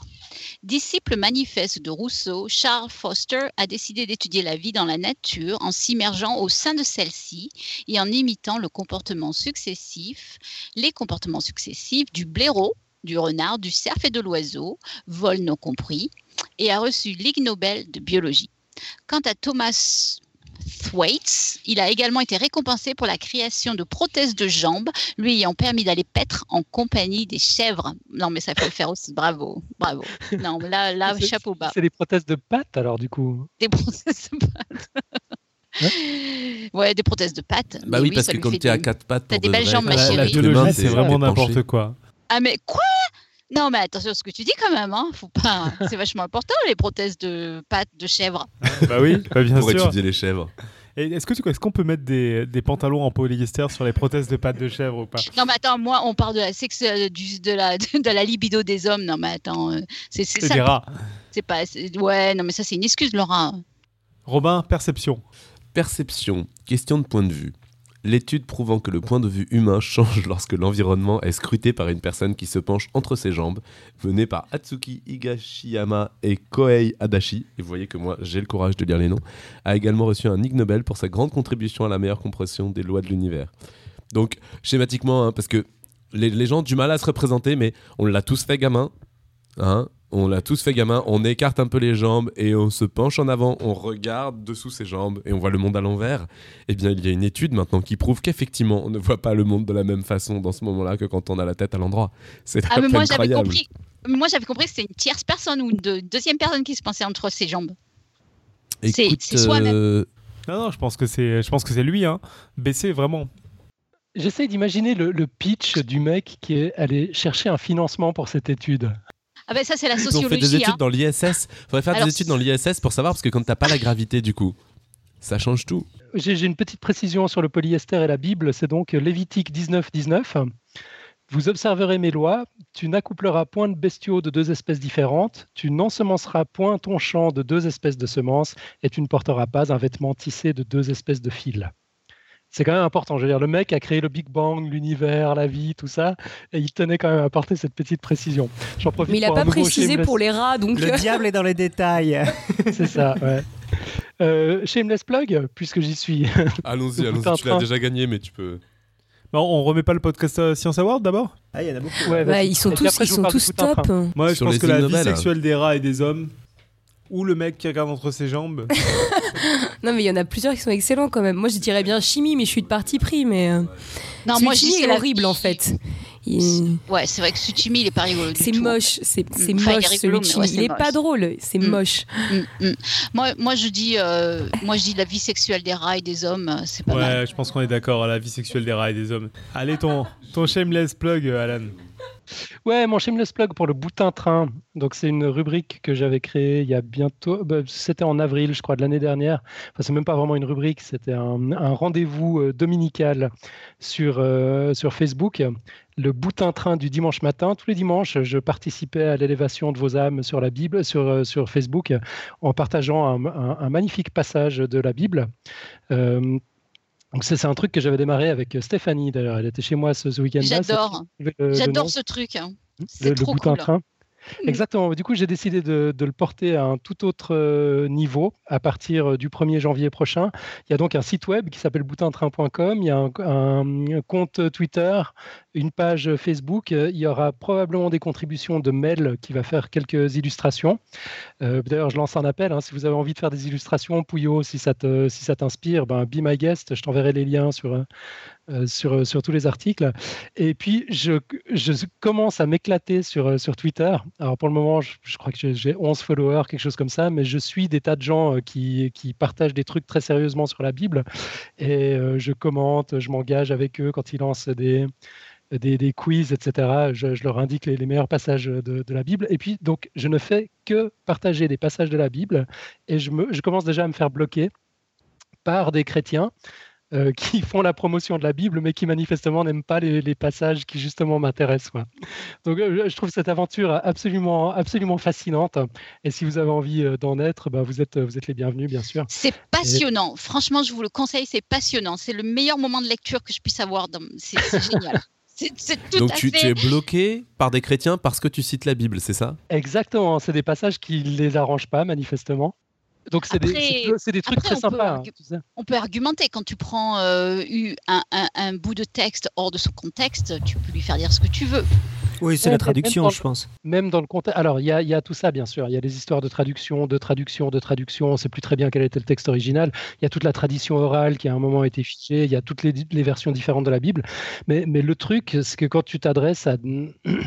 Irène, tu as raison, raison pour le contexte. Je vais te lire un extrait. Tu, on, va, on va reprendre le contexte si tu veux.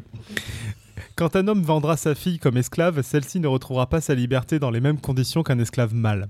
Si son maître l'a achetée pour, en faire, euh, pour en faire une de ses femmes, puis s'en désintéresse, il doit, il doit laisser le père la racheter. Il n'a pas le droit de la vendre à des étrangers, ce serait une trahison. S'il l'a achetée pour la donner à son fils, il la traitera que selon le droit applicable aux filles. Si le maître prend une autre femme, il ne diminuera en rien ce qu'il doit à la première en fait de nourriture, de vêtements ou de relations conjugales. S'il ne donne pas satisfaction dans ces trois domaines, elle pourra reprendre sa liberté sans rien devoir à personne. Ouais, alors ça c'est l'Exode 21, 1, 11. En plus, je commence à être au taquet maintenant parce que j'ai toutes les références. Putain, mais maintenant tu vas, tu vas tout connaître par cœur. Ouais, ouais, ouais. Non, mais tu vois, quand tu mets les choses dans le contexte, c'était un progrès à l'époque. C'était des ébauches de loi. Euh, enfin, c'était juste la, loi du plus fort qui s'appliquait à cette époque. Et puis bah, là, c'était les premiers textes qui, figeaient un peu les choses. Et, c'était vachement intéressant. Mais à l'époque, il n'y avait pas le droit tel qu'on le connaît aujourd'hui non plus. et puis moi, ce qui me... Donc ça, l'aspect historique de, tous ces trucs-là, ça me gêne absolument pas. Moi, ce qui me gêne, c'est qu'on brandisse ce livre au 21e siècle comme si c'était un repère moral universel, intemporel, alors que c'est pas le cas. les temps ont changé. L'esclavage aujourd'hui est, inadmissible et pourtant il est jamais condamné. là, c'est l'esclavage hébreu. Hein. Ouais. non, mais c'est vrai que c'est, je suis bien d'accord avec toi. C'est vrai qu'on, bon, c'est pas le moment d'en discuter, mais c'est vrai que c'est, ça l'essentiel en fait. C'est bien ça l'essentiel, c'est que dans le contexte, euh, on peut comprendre, mais euh, l'utilisation de nos jours euh, est déplacée. Exactement. Voilà. Donc c'était mon, nouveau shameless plug qui donc contribuera à la. Que je recommande, je vous recommande. Allez, allez-y, allez-y, allez-y, c'est trop cool. C'est vraiment cool. Et donc on passe au dernier podcast Science Award, tout en tristesse, à moins que les autres en rajoutent d'ici là, qui est le Award du pays hors la France, où nous avons 467 000 écoutes cette année, où l'on nous écoute le plus en 2016.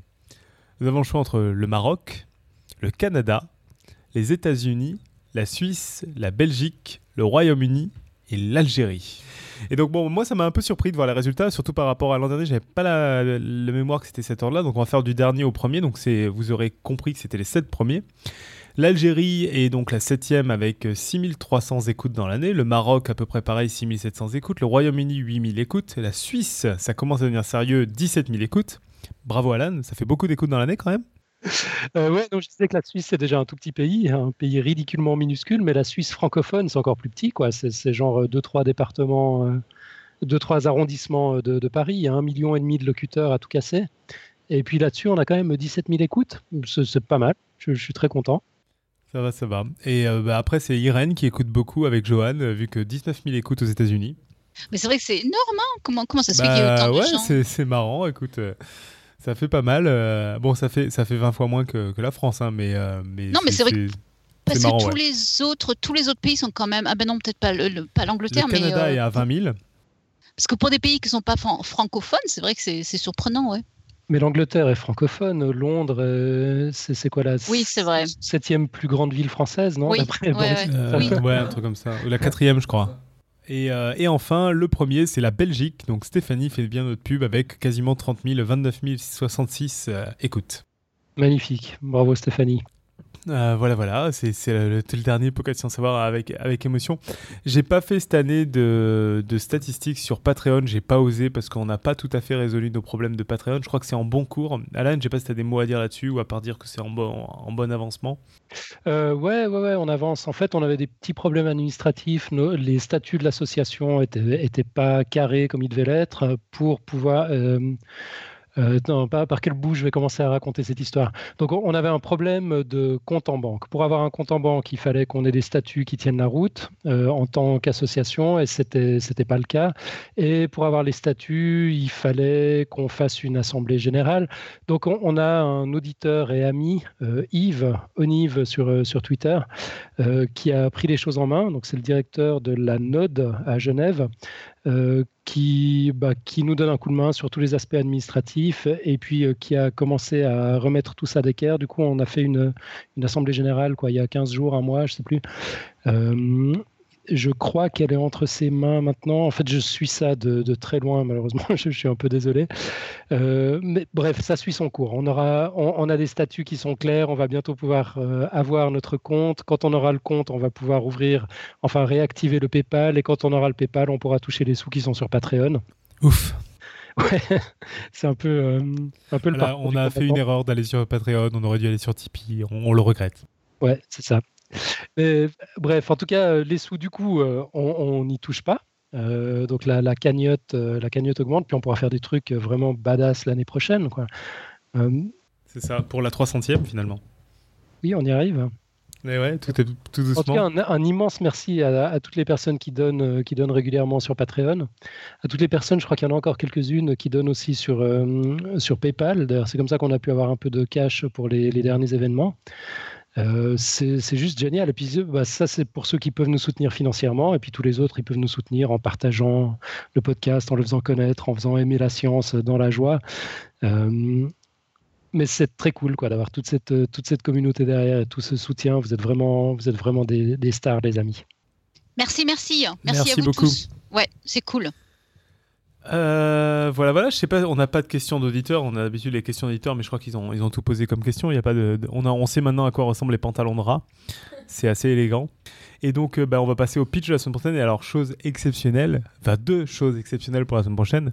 Robin sait de quoi il va parler et Robin a écrit un pitch. C'est à peine croyable. Si, si, je l'ai fait, sans qu'on me le demande. Euh, enfin, j'ai vu passer un mail disant Hey, au fait, le prochain dossier, c'est celui de Robin. Et là, j'ai Ah, oups là, oui, c'est vrai, il faut que je fasse quelque chose. Troisième année d'études après le bac. Enfin débarrassé de la physique, je n'ai plus que des cours de maths. Un prof débarque et présente le sujet d'étude qui va nous occuper un semestre. Des points reliés entre eux par des traits. Bon, ok, pour faire plus classe, on parle de sommets reliés entre eux par des arêtes et on appelle ça des graphes. Et on essaye de me faire croire que ce sujet donnera de vraies mathématiques sérieuses, compliquées, intéressantes et tout, et tout. Ah ouais? Ben ouais. Mercredi de la rentrée, le premier épisode de l'année 2017 présentera la théorie des graphes. Pas mal.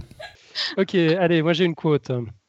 Awards can give you a tremendous amount of encouragement to keep getting better, no matter how old, and how young or old you are. Ah, les awards, c'est cool, même si t'es peu vieux, même si t'es vieux, quoi. C'est ça la traduction. Ça te C'est donne. encourageant. euh, ouais, ça t'encourage que tu sois jeune ou vieux. En fait, je l'aime bien parce qu'elle est de. Si on traduit, on traduit aussi awards, parce que depuis le début, vous utilisez ce mot. J'ai l'impression que vous n'êtes même pas au courant que ce n'est pas français comme mot. Ah, Bonne vrai, remarque, Robin. pas Non, mais on a plein de mots. Non, mais ça, Et la côte, parlons-en.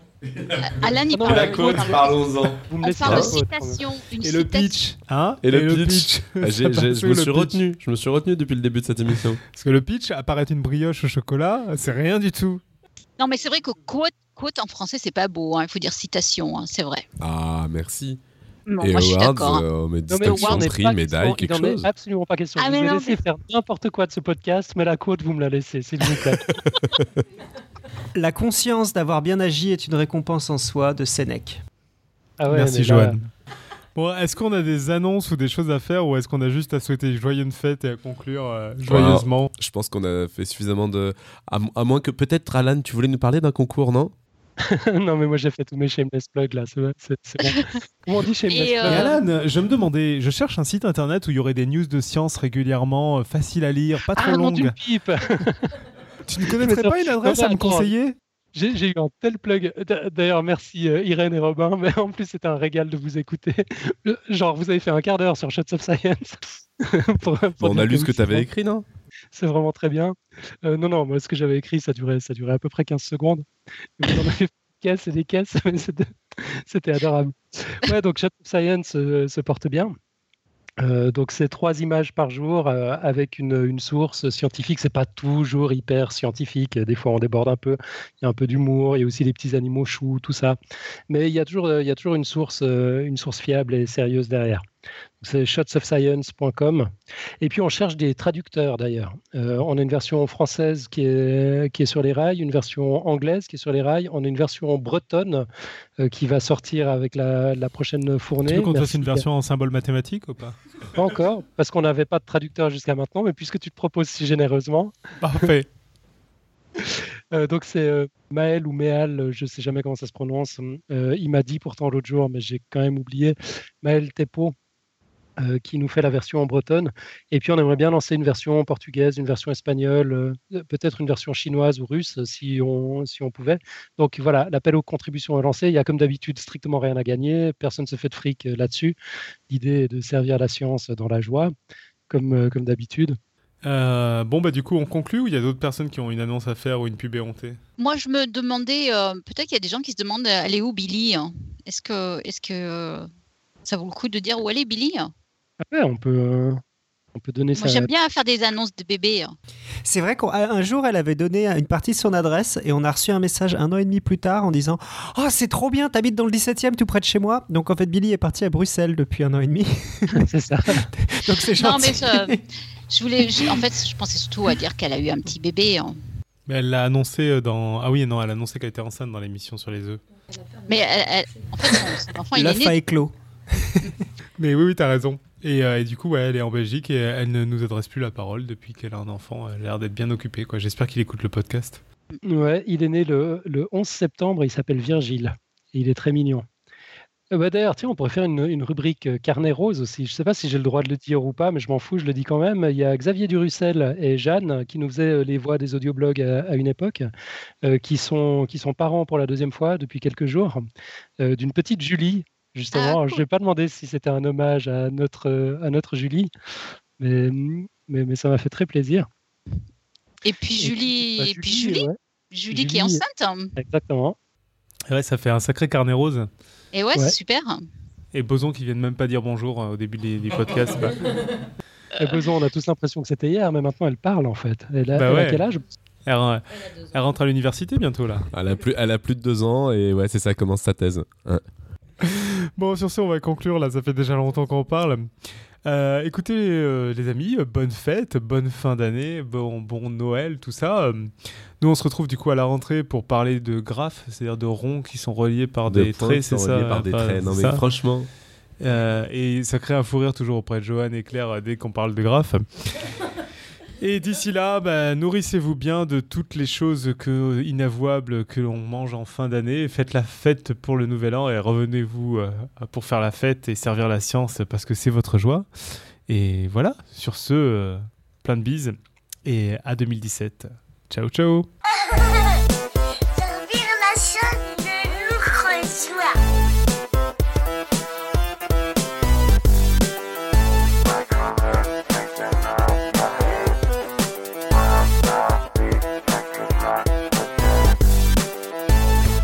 Bonjour Jérôme, alias LJJ, tu es prof de maths agrégé. Est-ce que tu peux nous expliquer un peu ton parcours?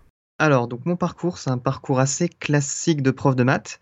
C'est-à-dire que donc à la fin du lycée, donc j'ai fait un bac S, je suis passé à la fac, licence, master.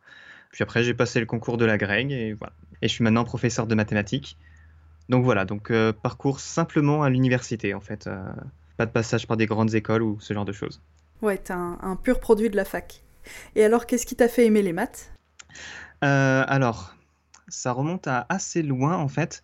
Je dirais que ça remonterait, on va dire, euh, au- plutôt au collège, où j'avais eu un prof de maths qui était assez sympa et qui avait tendance à, assez facilement partir dans des choses qui n'avaient pas grand rapport avec le cours. Et du coup, moi, ça me fascinait complètement. Comme par exemple, on parlait de géométrie euh, euclidienne classique. Et du coup, il commençait à dire qu'il existait d'autres géométries euh, qui n'étaient pas celles qu'on connaissait. Et du coup, moi, ça m'a tout de suite attiré. Et du coup, ce professeur, je l'ai eu pendant trois ans au collège. Et je pense que c'est vraiment à cause de lui qu'aujourd'hui, voilà, je, je suis passionné de mathématiques, en fait. Ok, donc aujourd'hui, tu fais des maths à la fois comme métier et sur ton temps libre. Voilà, en fait, bah, du coup, oui, je passe mon temps à faire des maths au final.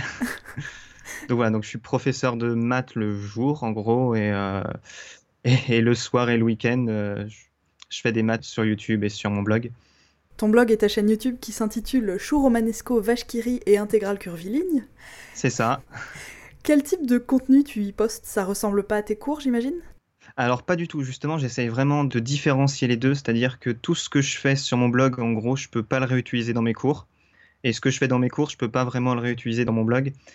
Euh, c'est-à-dire qu'en fait, j'essaye de faire euh, des articles de vulgarisation. Donc je prends des sujets euh, que je trouve euh, ici et là sur Internet. Et voilà, j'essaye de les expliquer, de rentrer un petit peu dans les détails quand même. C'est-à-dire qu'on peut aborder les mathématiques de différents points de vue. On peut l'aborder euh, avec aucun savoir-faire de base. On peut l'aborder avec plus de connaissances préalables. Donc du coup, j'essaye de me situer dans la phase des gens qui s'intéressent déjà aux mathématiques et donc à qui on n'a pas besoin de réexpliquer pourquoi les mathématiques c'est génial.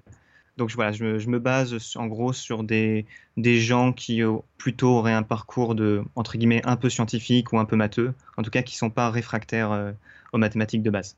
D'accord. D'ailleurs, j'ai vu que ton blog au Café des Sciences venait de fêter ses 10 ans. Bon anniversaire à lui. Oui, merci.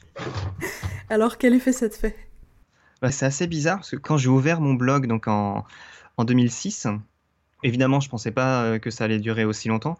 Parce que j'avais juste ouvert euh, ce blog parce que sur mon, mon petit blog que j'avais à côté, mon blog perso d'élève de lycée, je commençais à parler un peu trop de maths. Et je me suis dit que j'allais, euh, enfin, toutes mes réflexions mathématiques, j'allais les poster sur un seul blog. Et au final, après, pendant plusieurs années, je me suis forcé à poster un article par semaine. Et du coup, au final, ça m'a habitué à faire ces recherches-là. Et au final, bah, j'ai continué jusqu'en 2015 où j'ai lancé une chaîne YouTube. Là aussi, juste parce que je voulais faire un truc un peu pour rigoler sur le théorème de Pythagore. Et j'ai continué à en faire et on m'a encouragé à continuer à le faire. Et du coup, voilà, comme j'avais beaucoup de retours assez positifs sur mon travail, j'ai continué et voilà. Et donc, du coup, ça fait maintenant un an et quelques que j'ai ma chaîne YouTube et donc dix ans que, que j'ai mon blog. Et les deux sont très bien d'ailleurs. Merci. Euh, si tu es là, c'est parce que tu as écrit un livre, Le choix du meilleur urinoir, qui est paru récemment aux éditions Belin, dans la collection Science à plume. Donc, le but du jeu, si j'ai bien compris, c'est de répondre à la sempiternelle question à quoi ça sert les maths, mais de manière décalée et avec beaucoup d'humour. Alors, rapidement, à quoi ça sert les maths? J'étais sûr qu'on allait aborder cette question. Alors, en fait, là, cette question, à quoi ça sert les maths, c'est une question qui me fait. Enfin, je la prends plus euh, pour rire qu'autre chose, en fait. C'est-à-dire qu'il n'y a pas vraiment de réponse à cette question. Les maths, ça sert à tout, ça sert à faire de la science, ça sert à, faire de l'informatique. C'est une façon de voir le monde, c'est résoudre des énigmes. Il y a plein de façons différentes de répondre à cette question. D'ailleurs, c'est pour ça que pour fêter les 10 ans de mon blog, j'ai fait une, une vidéo avec euh, le maximum de collègues euh, youtubeurs et euh, d'autres d'internet, de podcasts science, entre autres, euh, pour répondre à cette question à quoi ça sert les maths? Et donc, du coup, j'ai proposé 50 réponses différentes à cette question. Et ça, ça faisait suite à un article que j'avais posté en 2011 euh, dans lequel je donnais 100 réponses différentes à la question à quoi ça sert les maths, juste pour montrer qu'il n'y a pas qu'une seule réponse. Et en fait, il n'y a pas du coup de vraie réponse. Et souvent, le truc, c'est que les gens qui posent la question à quoi ça sert les maths, c'est parce que de base, ils sont convaincus que ça sert à rien parce que eux, ils n'aiment pas ça. Mhm.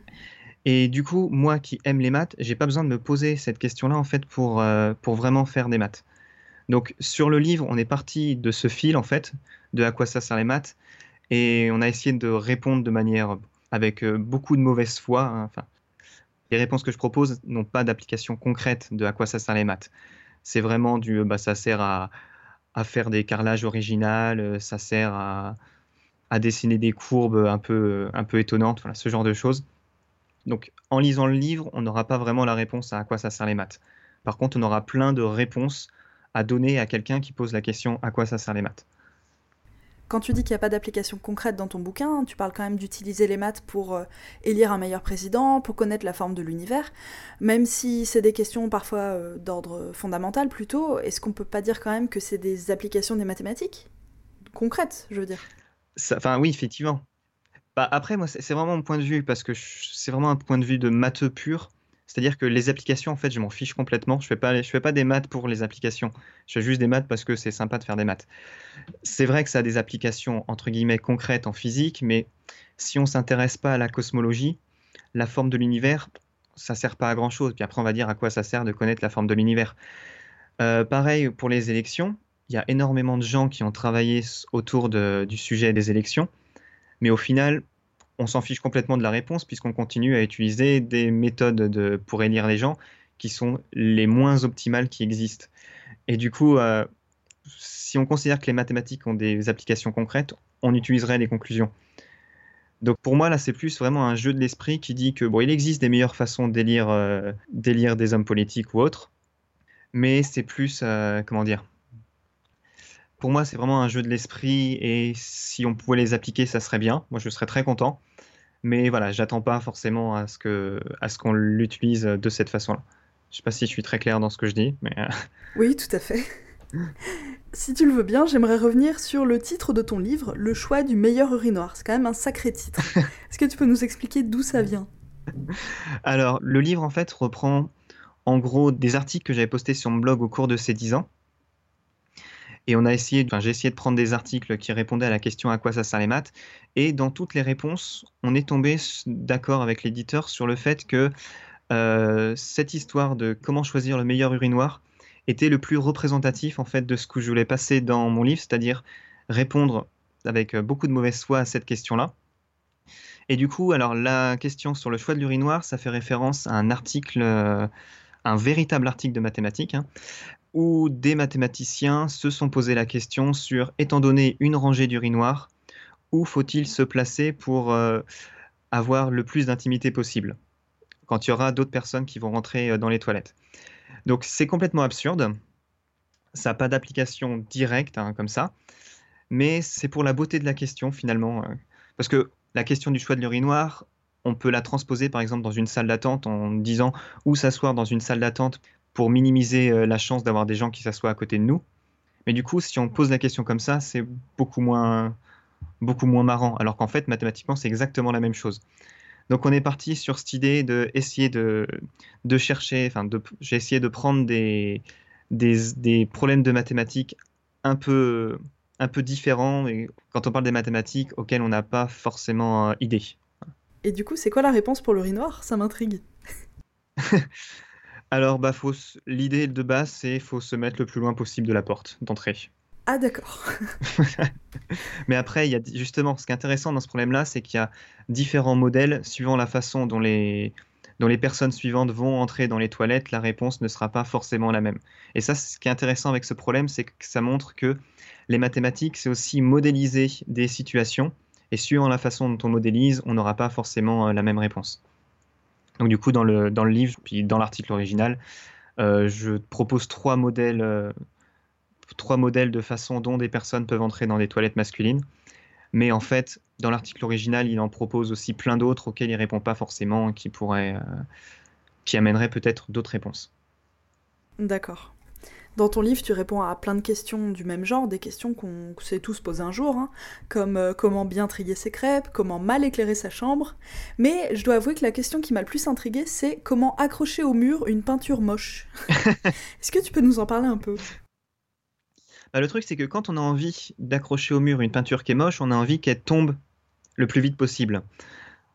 Et du coup, la question que se sont posées euh, des mathématiciens, c'est euh, si on prend un cadre et euh, un fil qui tient ce cadre, si je, si je pose ce cadre au mur en faisant tenir le fil sur un seul clou, si je retire le clou, le tableau tombe. Ça, c'est normal.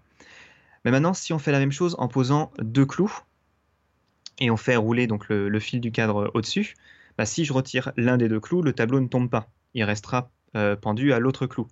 Et donc la question que se sont posées euh, les mathématiciens, c'est est-ce qu'il existe une façon d'enrouler le fil autour de ces clous de façon à ce que quand on retire l'un des clous, le tableau tombe, mais de façon à ce qu'il tombe, quel que soit le clou qu'on retire. Et du coup, c'est donc une question qui est, qui est toute bête, on peut se dire qu'il n'y a pas de solution, mais en fait, quand on regarde de plus près, on s'aperçoit qu'il y a moyen. Et après, on peut généraliser à 3 clous, 4 clous, 5 clous et 10 clous. Et après, ils se sont aussi posés plein de problèmes du genre, euh, il faut pas qu'il tombe, enfin, il faut qu'il tombe seulement si on retire deux clous, mais si on en retire un seul, il doit rester en place, ce genre de choses. Et du coup, ça amène euh, finalement à des. La réponse fait appel à, la topologie. Donc, la topologie, c'est la géométrie quand on retire euh, tous les aspects géométriques. En topologie, c'est dire qu'un cercle et un carré, c'est la même chose parce que si euh, je suis le chemin autour d'un carré, je vais finir par retomber à mon point de départ. Un cercle, c'est la même chose. Donc, du coup, ils ont utilisé ces domaines de mathématiques qu'est la topologie pour répondre à cette question. Et la réponse va vous étonner. Quel suspense. Et euh, dans leur article, les auteurs avaient vraiment posé le problème de cette façon. Oui. Ah ouais Enfin, il, il parlait pas de peinture moche. Moi, j'ai du coup, j'ai ajouté, il parlait juste d'une peinture à accrocher de façon à ce qu'elle tombe. Mais c'était vraiment une question à base de, à base de peinture. En fait, je crois qu'à la base, c'était vraiment euh, un, un problème devinette. Et du coup, les mathématiciens se sont emparés du sujet et ont essayé de d'écrire un article le plus complet possible et à répondre au plus de variantes possibles, à essayer de répondre à la question quelle doit être la longueur du fil, ce genre de choses en plus. C'est-à-dire qu'ils sont vraiment, ils sont partis d'une d'une devinette entre guillemets et ils sont allés vraiment très très loin dedans, euh, comme peuvent le faire les mathématiciens dès qu'on leur propose un sujet. euh. Ouais, j'ai cru comprendre. Dans ton bouquin, tu racontes aussi comment gagner au Monopoly, et euh, contrairement à ce qu'on pourrait penser, c'est pas vraiment un jeu de chance en fait. Il y a beaucoup de chance dans le Monopoly, mais en fait, il se trouve que euh, quand on joue avec des gens qui savent jouer, on perd tout le temps. Donc, si on perd contre des gens qui savent jouer au Monopoly, c'est bien que c'est pas que un jeu de chance. Et donc, du coup, il existe des méthodes en fait qui vont maximiser la chance de gagner. Ça dit pas qu'on va gagner à chaque fois, mais si on se débrouille bien, si on achète les, euh, les bonnes propriétés, on va avoir plus de chances de gagner. Parce qu'en fait, on peut montrer que au Monopoly, on n'a pas la même probabilité de tomber sur chacune des cases du Monopoly. Donc, il suffit d'acheter les cases sur lesquelles on tombera le plus souvent pour maximiser ses chances de gagner. Et le truc, c'est que, contrairement à ce qu'on pourrait penser, c'est pas du tout euh, la rue de la paix euh, et l'autre rue euh, la plus chère qui est la meilleure pour gagner, puisque ça fait partie des cases qui ont les moins de probabilités de tomber. Et c'est pour ça d'ailleurs quand on joue au Monopoly, quand on achète ces cases-là, on est tout le temps en train de se dire mais pourquoi il n'y a jamais personne qui tombe dessus? Parce qu'en fait, les probabilités font qu'on a beaucoup moins de chances de tomber dessus. Alors que les propriétés rouges, je crois, euh, ont des probabilités beaucoup plus grandes et du coup, voilà. C'est bon à savoir. Maintenant, si tu le veux bien, j'ai un petit cas pratique pour toi. Alors, imagine on est à Noël, le sapin, les cadeaux, tout ça. Mais je trouve que la dinde au marron, c'est un peu trop mainstream, alors du coup j'ai commandé une pizza. Et puis, euh, comme j'ai pas d'amis, en fait, on est deux à la manger. On va prendre un cas simple. Or, quand on ouvre la boîte, stupeur, le pizzaiolo est un sagouin parce que quand il a découpé les parts, il a pas fait le milieu au milieu. Du coup, ma question est la suivante. Comment faire pour partager équitablement cette pizza de Noël entre mon seul ami et moi? Et bah du coup, ça va dépendre en fait. Parce que le truc, donc effectivement, les pizzaiolos ont la fâcheuse tendance à prédécouper les pizzas, mais le découpage ne tombe jamais sur le milieu de la pizza, et du coup, toutes les parts n'ont pas la même taille. Donc l'idée de base, c'est de se dire, pour avoir euh, quelque chose de vraiment équitable, on va prendre une part sur deux, et a priori, on aura autant de pizzas l'un que l'autre. Mais le truc, c'est qu'en fait, ça va dépendre euh, du nombre de coups de couteau qui ont été mis. Donc par exemple, les mathématiciens font toujours ça quand ils se posent une question, ils réfléchissent aux exemples les plus simples possibles. Donc par exemple, s'il y a eu zéro coup de couteau, bah forcément, ça veut dire qu'une des deux personnes aura la pizza entière et l'autre personne n'aura rien du tout. Donc là, ça montre déjà que euh, partager une part sur deux, quand il n'y a qu'une seule part en tout, ça ne sera pas quelque chose d'équitable. Donc après, on peut regarder ce qui se passe quand il y a un seul coup de couteau. Et quand il y a un coup de couteau, si euh, le, le partage ne passe pas par le centre de la pizza, forcément, il y aura une part qui sera très grande et il y aura une part qui sera toute petite. Donc si on se partage une part sur deux, encore une fois, la personne qui ne prend pas la part sur laquelle on a le centre de la pizza, il va se faire avoir. Et du coup, enfin, les mathématiciens qui, se sont intéressés à ce problème-là, ils ont regardé ce qui se passe quand il va y avoir deux coups de couteau, trois coups de couteau, etc. Alors, euh, le problème initial, c'était avec euh, trois coups de couteau, je crois, si je ne dis pas de bêtises. Mais donc, alors, avec deux coups de couteau, on peut voir que la personne qui prendra la part centrale sera euh, avantagée, encore une fois. Donc, si la pizza a été prédécoupée en quatre parts, encore une fois, le découpage ne sera pas parfait. Et de manière euh, générale, on peut voir que s'il y a un nombre de découpes qui est pair, donc s'il y a eu 4 découpes, 6 découpes, euh, etc., si on prend une part sur deux, euh, le découpage sera évitable. Par contre, quand il y a un nombre impair de découpes, là c'est plus compliqué parce que dans certains cas, le découpage sera avantageux pour celui qui prend la part du milieu. Dans d'autres cas, le découpage ne sera pas avantageux pour la personne qui prend la part du milieu. Et donc, il faudra voir au cas par cas.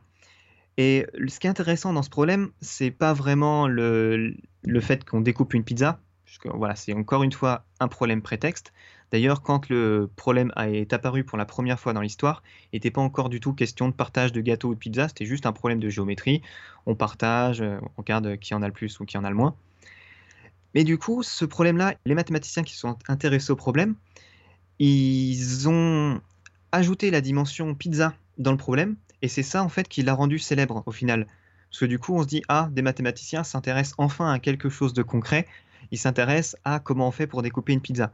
Alors qu'en réalité, on s'en fiche complètement du fait que c'est des pizzas, c'est juste pour l'anecdote.